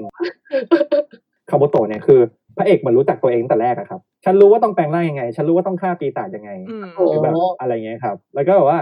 อะอย่างฉากแรกเลยที่เจอกับพระรองอย่างเงี้ย คือไปซื้อเต้าหู้เต้าหู้ญี่ปุ่นมาครับ ซึ่งเวลาซื้อมาเนี่ยมันต้องใส่ถ้วย แล้วก็ใส่น้ำมาอย่างนี้ใช่ไหมฮะแล้วพระรองเนี่ยไล่จับโจรอยู่เอ่อพระรองก็แบบ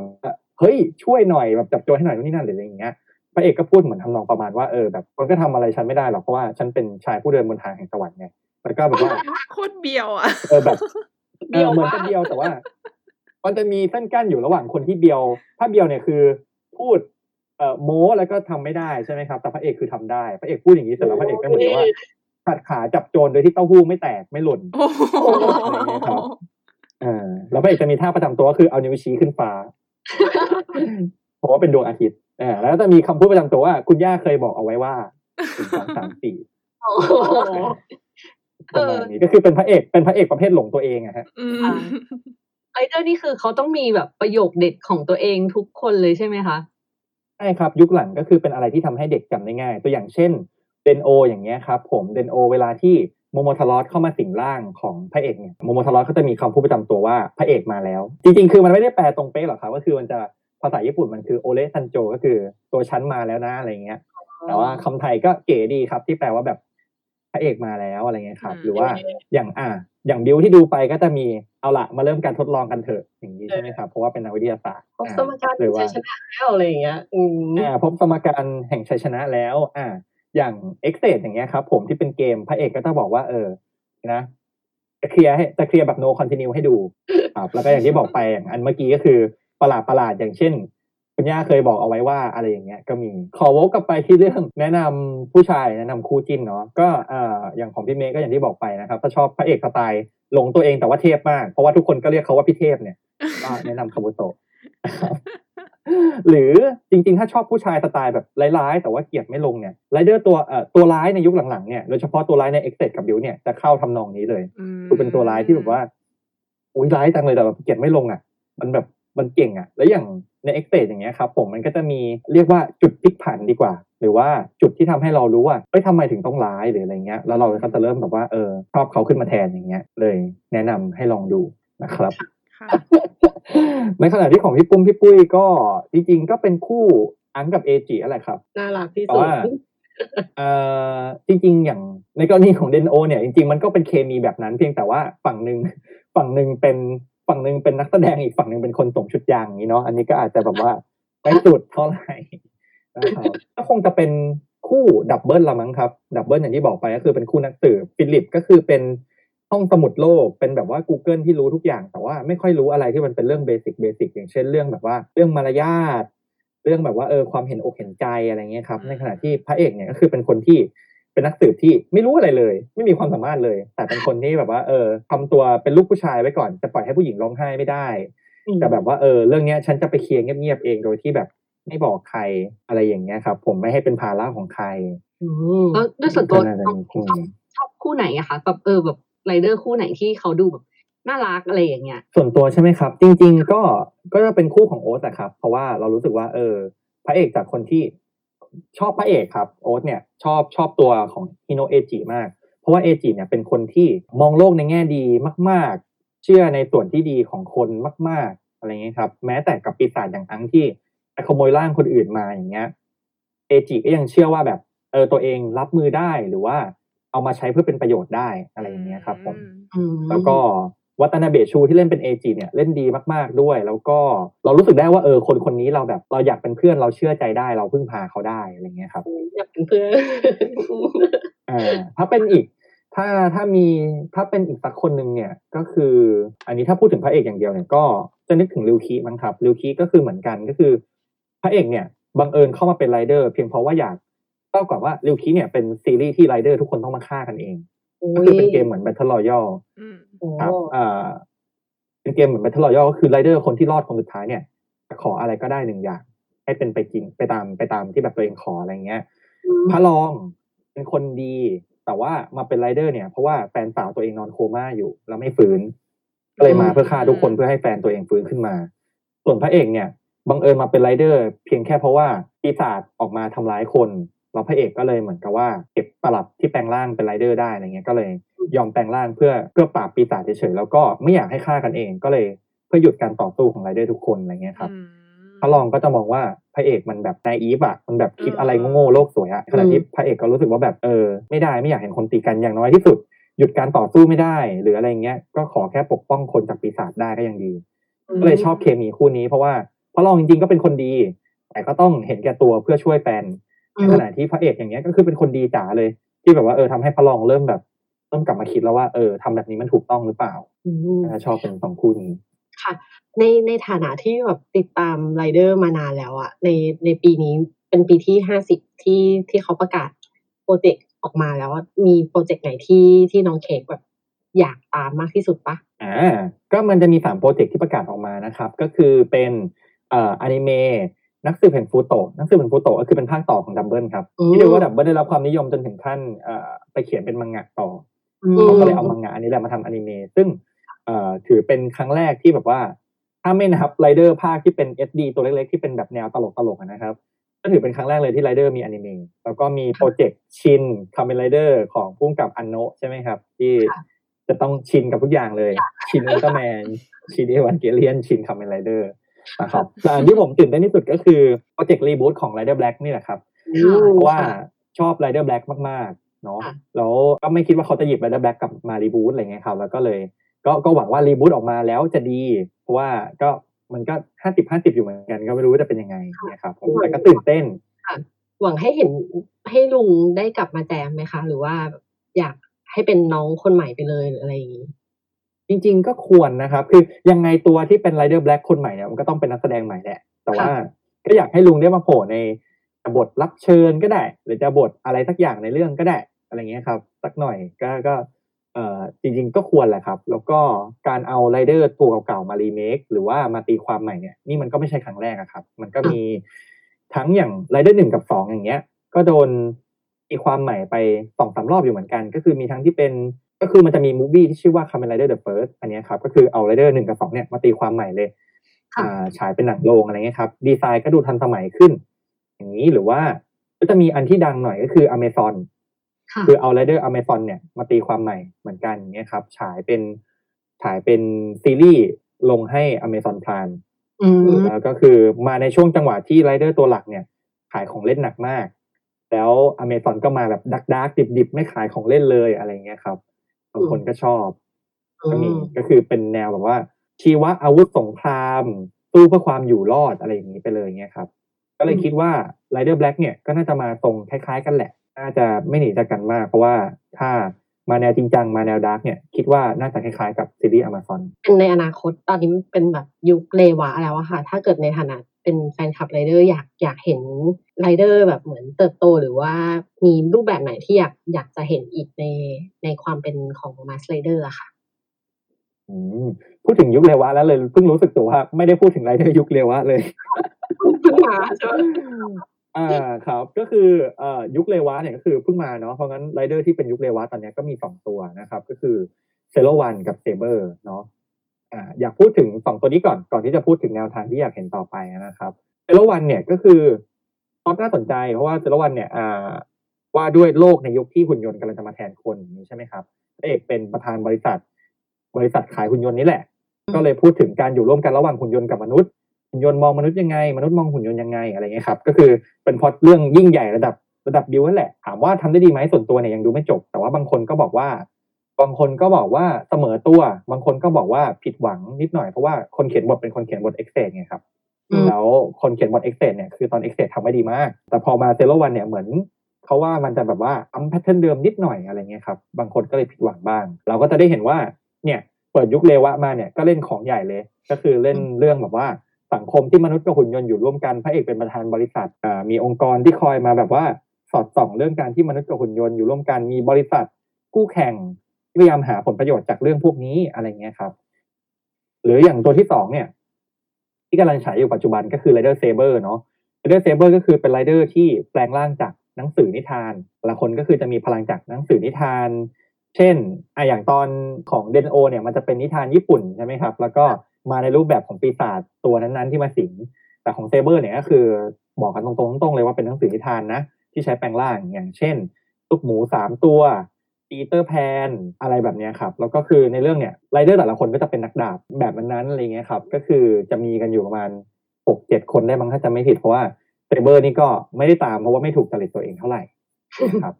แต่ก็คือจะเห็นได้ว่าเรื่องแรกก็มาแนวแบบว่าไซไฟวิพากษ์วิจารณ์สังคมและความเป็นมนุษย์จ๋าๆเลย ในขณะที่เรื่องที่สองเนี่ย ก็มาแนวแฟนตาซีสุดๆเลยเหมือนกันค่ะเอ่อสิ่งที่อยากเห็นในในยุคเลวะต่อๆไปเนี่ย เอาจริง ถ้าให้คิดตอนนี้คิดแนวทางอะไรอย่างเงี้ยก็ต้องแยกกันดีกว่า ระหว่างสิ่งที่อยากเห็นในแง่ของดีไซน์หรือว่าตัวไรเดอร์เองกับสิ่งที่อยากเห็นในแง่ของเรื่องแก่นเรื่องอย่างเงี้ยครับถ้าเป็นดีไซน์ในแง่ของตัวไรเดอร์เองเนี่ยก็เอาจริงก็ยังนึกไม่ออกนะครับ เพราะว่ามันก็หลายปีหลายอย่างแล้ว แล้วคือไรเดอร์เนี่ยผ่านจุดที่แบบว่าพยายามแหกขนบเดิมๆออกมาแล้วเนี่ย ก็อย่างที่บอกไปคือเมื่อก่อนต้องเป็นแมลงต้องขี่มอไซค์นะแต่นี้ไรเดอร์ที่แบบ ออกแบบมาจากรถก็มีอ่ะไม่ใช่แมลงเนี่ยเป็นเรื่องปกติมากๆไปแล้วเอ่อทำไปออกแบบมาจากเกมก็มีอะไรเงี้ยครับ คือมันก็แหวกขนบตัวเองมาเยอะแล้ว เราก็เลยยังนึกไม่ออกเหมือนกัน เพราะเราเพราะเราก็รู้สึกว่าเออคอนเซ็ปต์มันก็ยังไม่ได้ซ้ำขนาดนั้น แต่ว่าอาจจะเป็นลองเป็นอาหารไหมเคยมีข่าวลือปีหนึ่งเหมือนกันนะครับ ว่าแบบเป็นไรเดอร์ที่แบบดีไซน์มาจากซูชิ อะไรเงี้ยเออ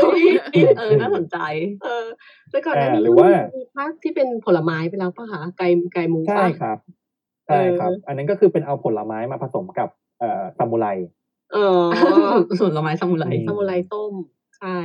ใช่ครับ แล้วก็อุ้ยเรื่องนั้นไกมูนี่เป็นเรื่องที่ที่หลายคนก็บอกว่าดาร์กมากเลยนะครับแต่ส่วนตัวอ๋อยังดูยังดู เขาเรียกไง ยังดูแล้วยังไม่พ้นช่วงขายของเล่นอ๋ออ่าแต่ดูดูแบแบบบไม่รหน้าอมัดนแบบครับหวัดมันมันดูแบบกุ๊กกิ๊กมากเลยเนาะแบบเป็นส้มซามูไรอะไรอย่างเงี้ยใช่ครับ เขาบอกว่าเอ่อที่ที่แบบว่าก็คือเหมือนเอามาตัดกันนะครับ เพราะว่าดีไซน์กุ๊กกิ๊กมากเป็นส้มเป็นแอปเปิลอะไรเงี้ย แต่ว่าเรื่องก็เลยต้อง dark มากเพื่อแบบเพื่อตัดรสกันไข่ลบแต่ว่าเนื้อเรื่อง dark แต่ก็ก็เป็นส้มอยู่ดีอะเนาะครับ อ่า หรืออย่างหรืออย่างจริงๆเนี่ย ญี่ปุ่นเนี่ยควรจะได้เป็นเจ้าภาพโอลิมปิกเนาะแต่ก็เจอโควิดเข้าไปซะก่อนเออหรือว่าเราจะเป็นแบบ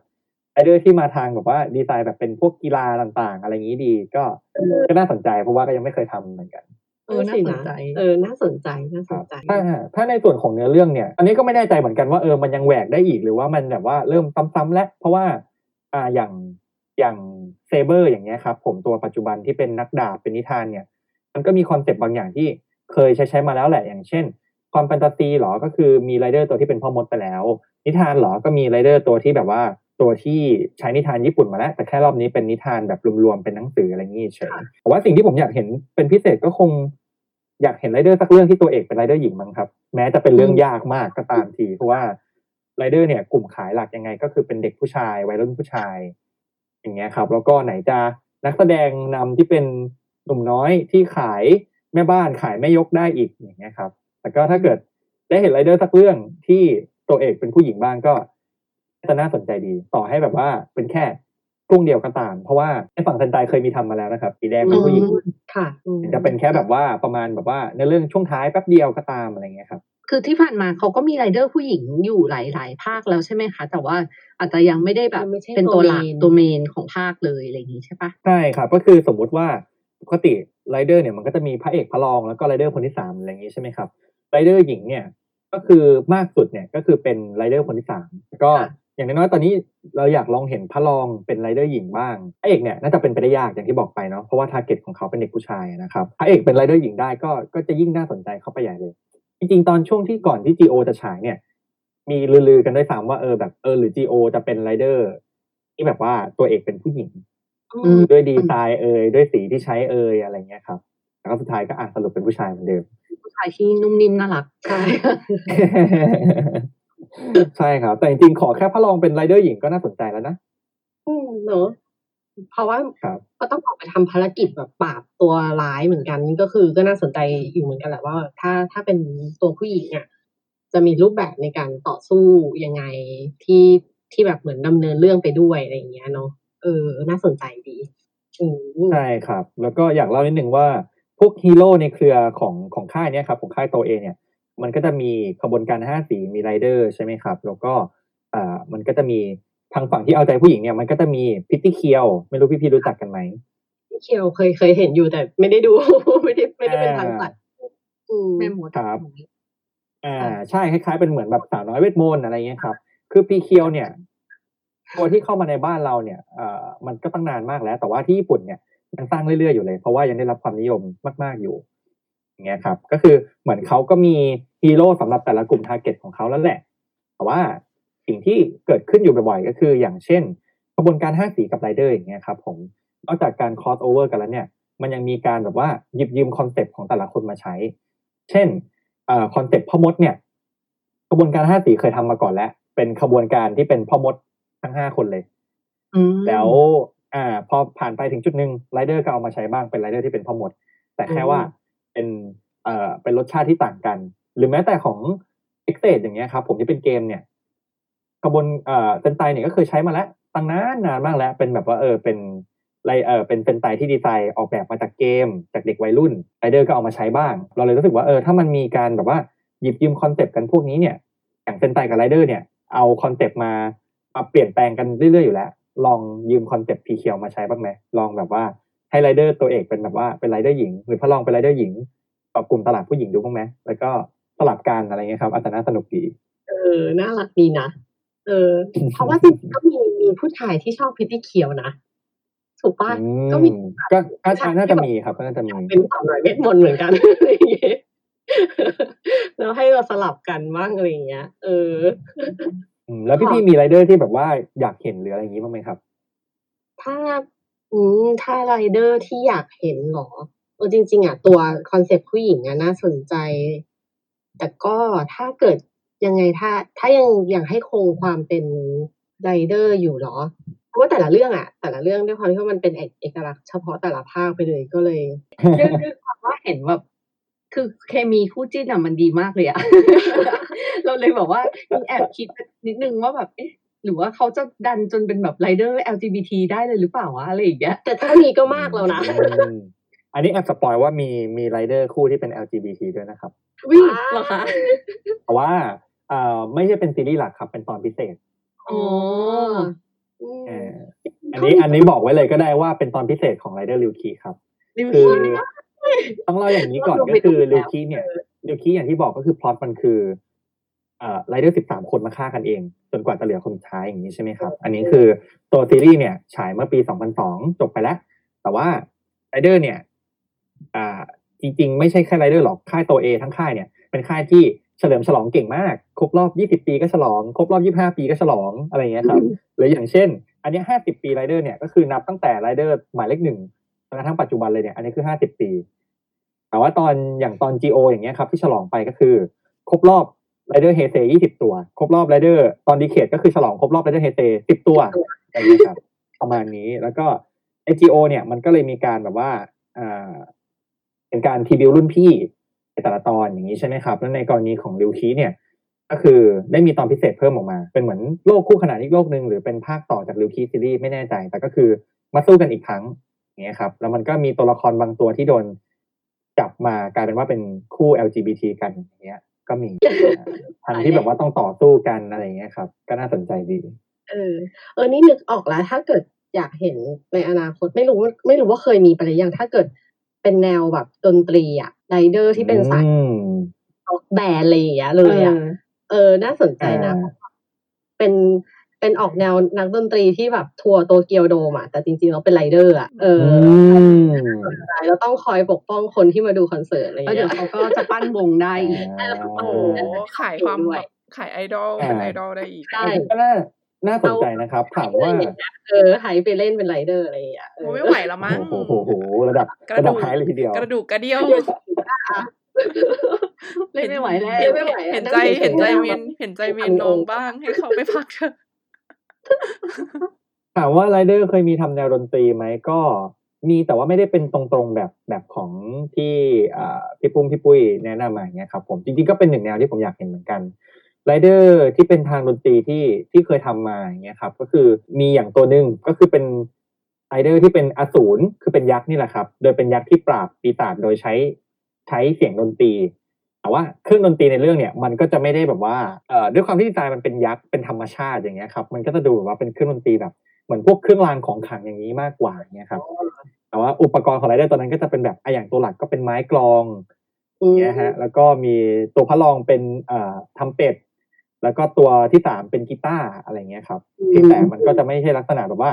วัยรุ่นไปตั้งวงดนตรีเป็นศิลปินอะไรอย่างเงี้ยครับ มันก็ยังไม่มีก็น่าน่าน่าน่าสนใจเหมือนกันว่าถ้าแบบ เออถ้ามาตรงนี้หรือว่ามาแนวแนวรั้วโรงเรียนมีแล้วนะครับ แต่ว่าเอออาจจะเป็นรั้วโรงเรียนที่แบบว่า เอ้ยแบบชมรมดนตรีอะไรอย่างเงี้ยก็อาจจะน่าสนใจเออน่าน่าสนใจน่าสนใจ เอาให้ทองเค้กทิ้งท้ายชวนคนเข้าด้อมหน่อยค่ะว่าทำไมถึงต้องมาตามไรเดอร์เราค่าไรเดอร์ ถ้าเกิดดูไรเดอร์เราทำให้เรารู้สึกยังไงบ้างแบบเหมือนเหมือนไรเดอร์ให้อะไรกับชีวิตอะไรอย่างเงี้ยอ่าเอออ่าโอเคครับแฟนมาตัวยงว่าเลยเอออยาก แบบชวนคนเข้ามาในด้อมนี้แล้วเราได้อะไรจากการที่ติดตามของหนุ่มๆไรเดอร์พวกเนี้ยค่ะ อืมก็ถ้าสำหรับคนที่แบบว่าเป็นยังไม่เคยดูไรเดอร์หรือแบบสนใจหรือแบบอะไรอย่างนี้นะครับ ขออนุญาตขออนุญาตแยกเป็นสองกลุ่มแล้วกันเนาะก็คือ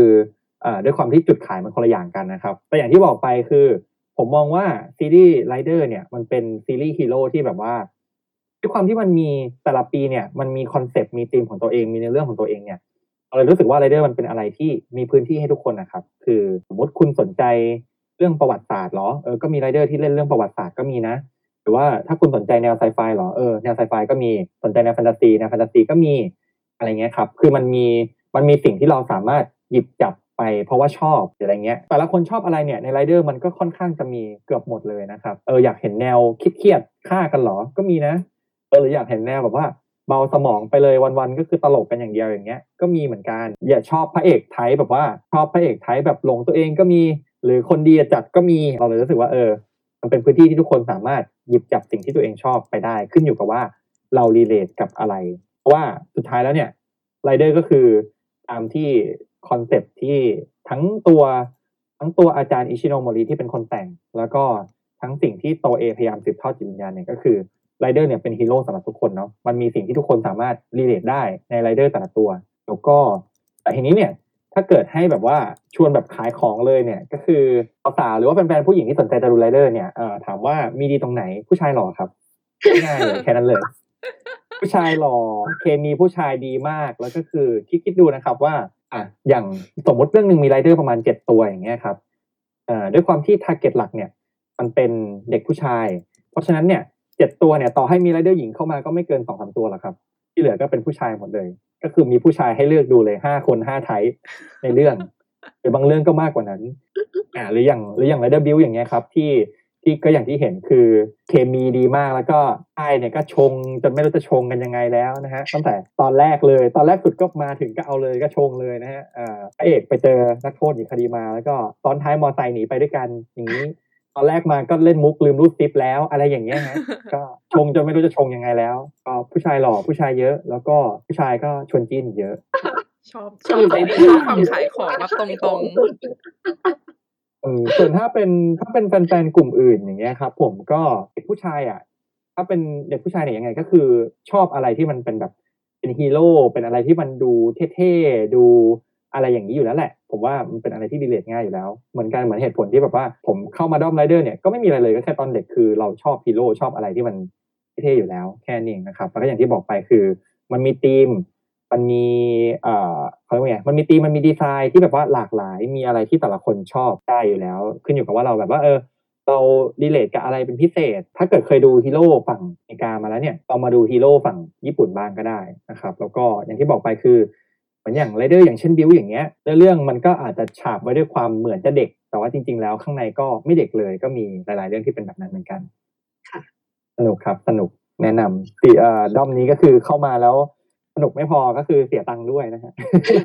ค่าของเล่นของเล่นสิเยอะนะเหลือเกินขอขอบคุณน้องเค้กมากเลยนะคะ ที่วันนี้มาเล่าเรื่องตำนานไรเดอร์ แล้วแถมขายของแบบเก่งมาก เก่งมากทำให้เราต้องแบบได้ list รายชื่อไรเดอร์อีกมากมายที่เราต้องตามไปดูอะค่ะ ก็ยังไงก็เดี๋ยว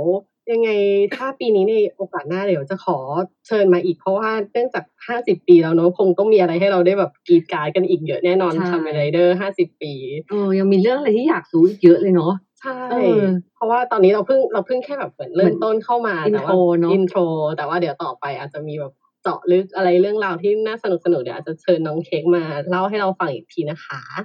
ได้เลยครับ ขอบคุณพี่ๆมากเหมือนกันนะครับ วันนี้สนุกมากเลยเหมือนกัน แล้วก็ขอโทษกลายเป็นเขาเรียกไงนะ พูดอยู่คนเดียวซะเยอะเลยโอ้ยอะไรไม่เงี้ไม่ยเป็นไรครับจะบอกว่าสนุกยิดีมากเลยนะครับดีใจมากเลยนี่คือแบบเออขายขายเราได้เราเดี๋ยวเราจะไปแบบไปหาดูอยากไปดูโอสก่อนอันแรกเลยเย้ประสบความสำเร็จในการส่งคนเข้าดอมอีกดีใจครับรู้สึกรู้สึกดีใจทุกครั้งเลยครับ เวลาที่แบบว่าเออแบบลากคนเข้าด้อมได้อะไรอย่างเงี้ยครับ ตอนที่แบบรู้ว่าพี่ปุ้มพี่ปุ้ยแบบว่า เข้าด้อมมาแล้วโดนตกแล้วเนี่ยก็แบบโอ๊ยดีใจอะไรอย่างเงี้ยครับ ดีใจมากๆเลย เวลามีเพื่อนคุยเรื่องนี้เพิ่มขึ้นอย่างเงี้ยครับใช่ดีใจมากขอบคุณมากเลยค่ะขอบคุณพี่ๆเหมือนกันครับค่ะสวัสดีค่ะ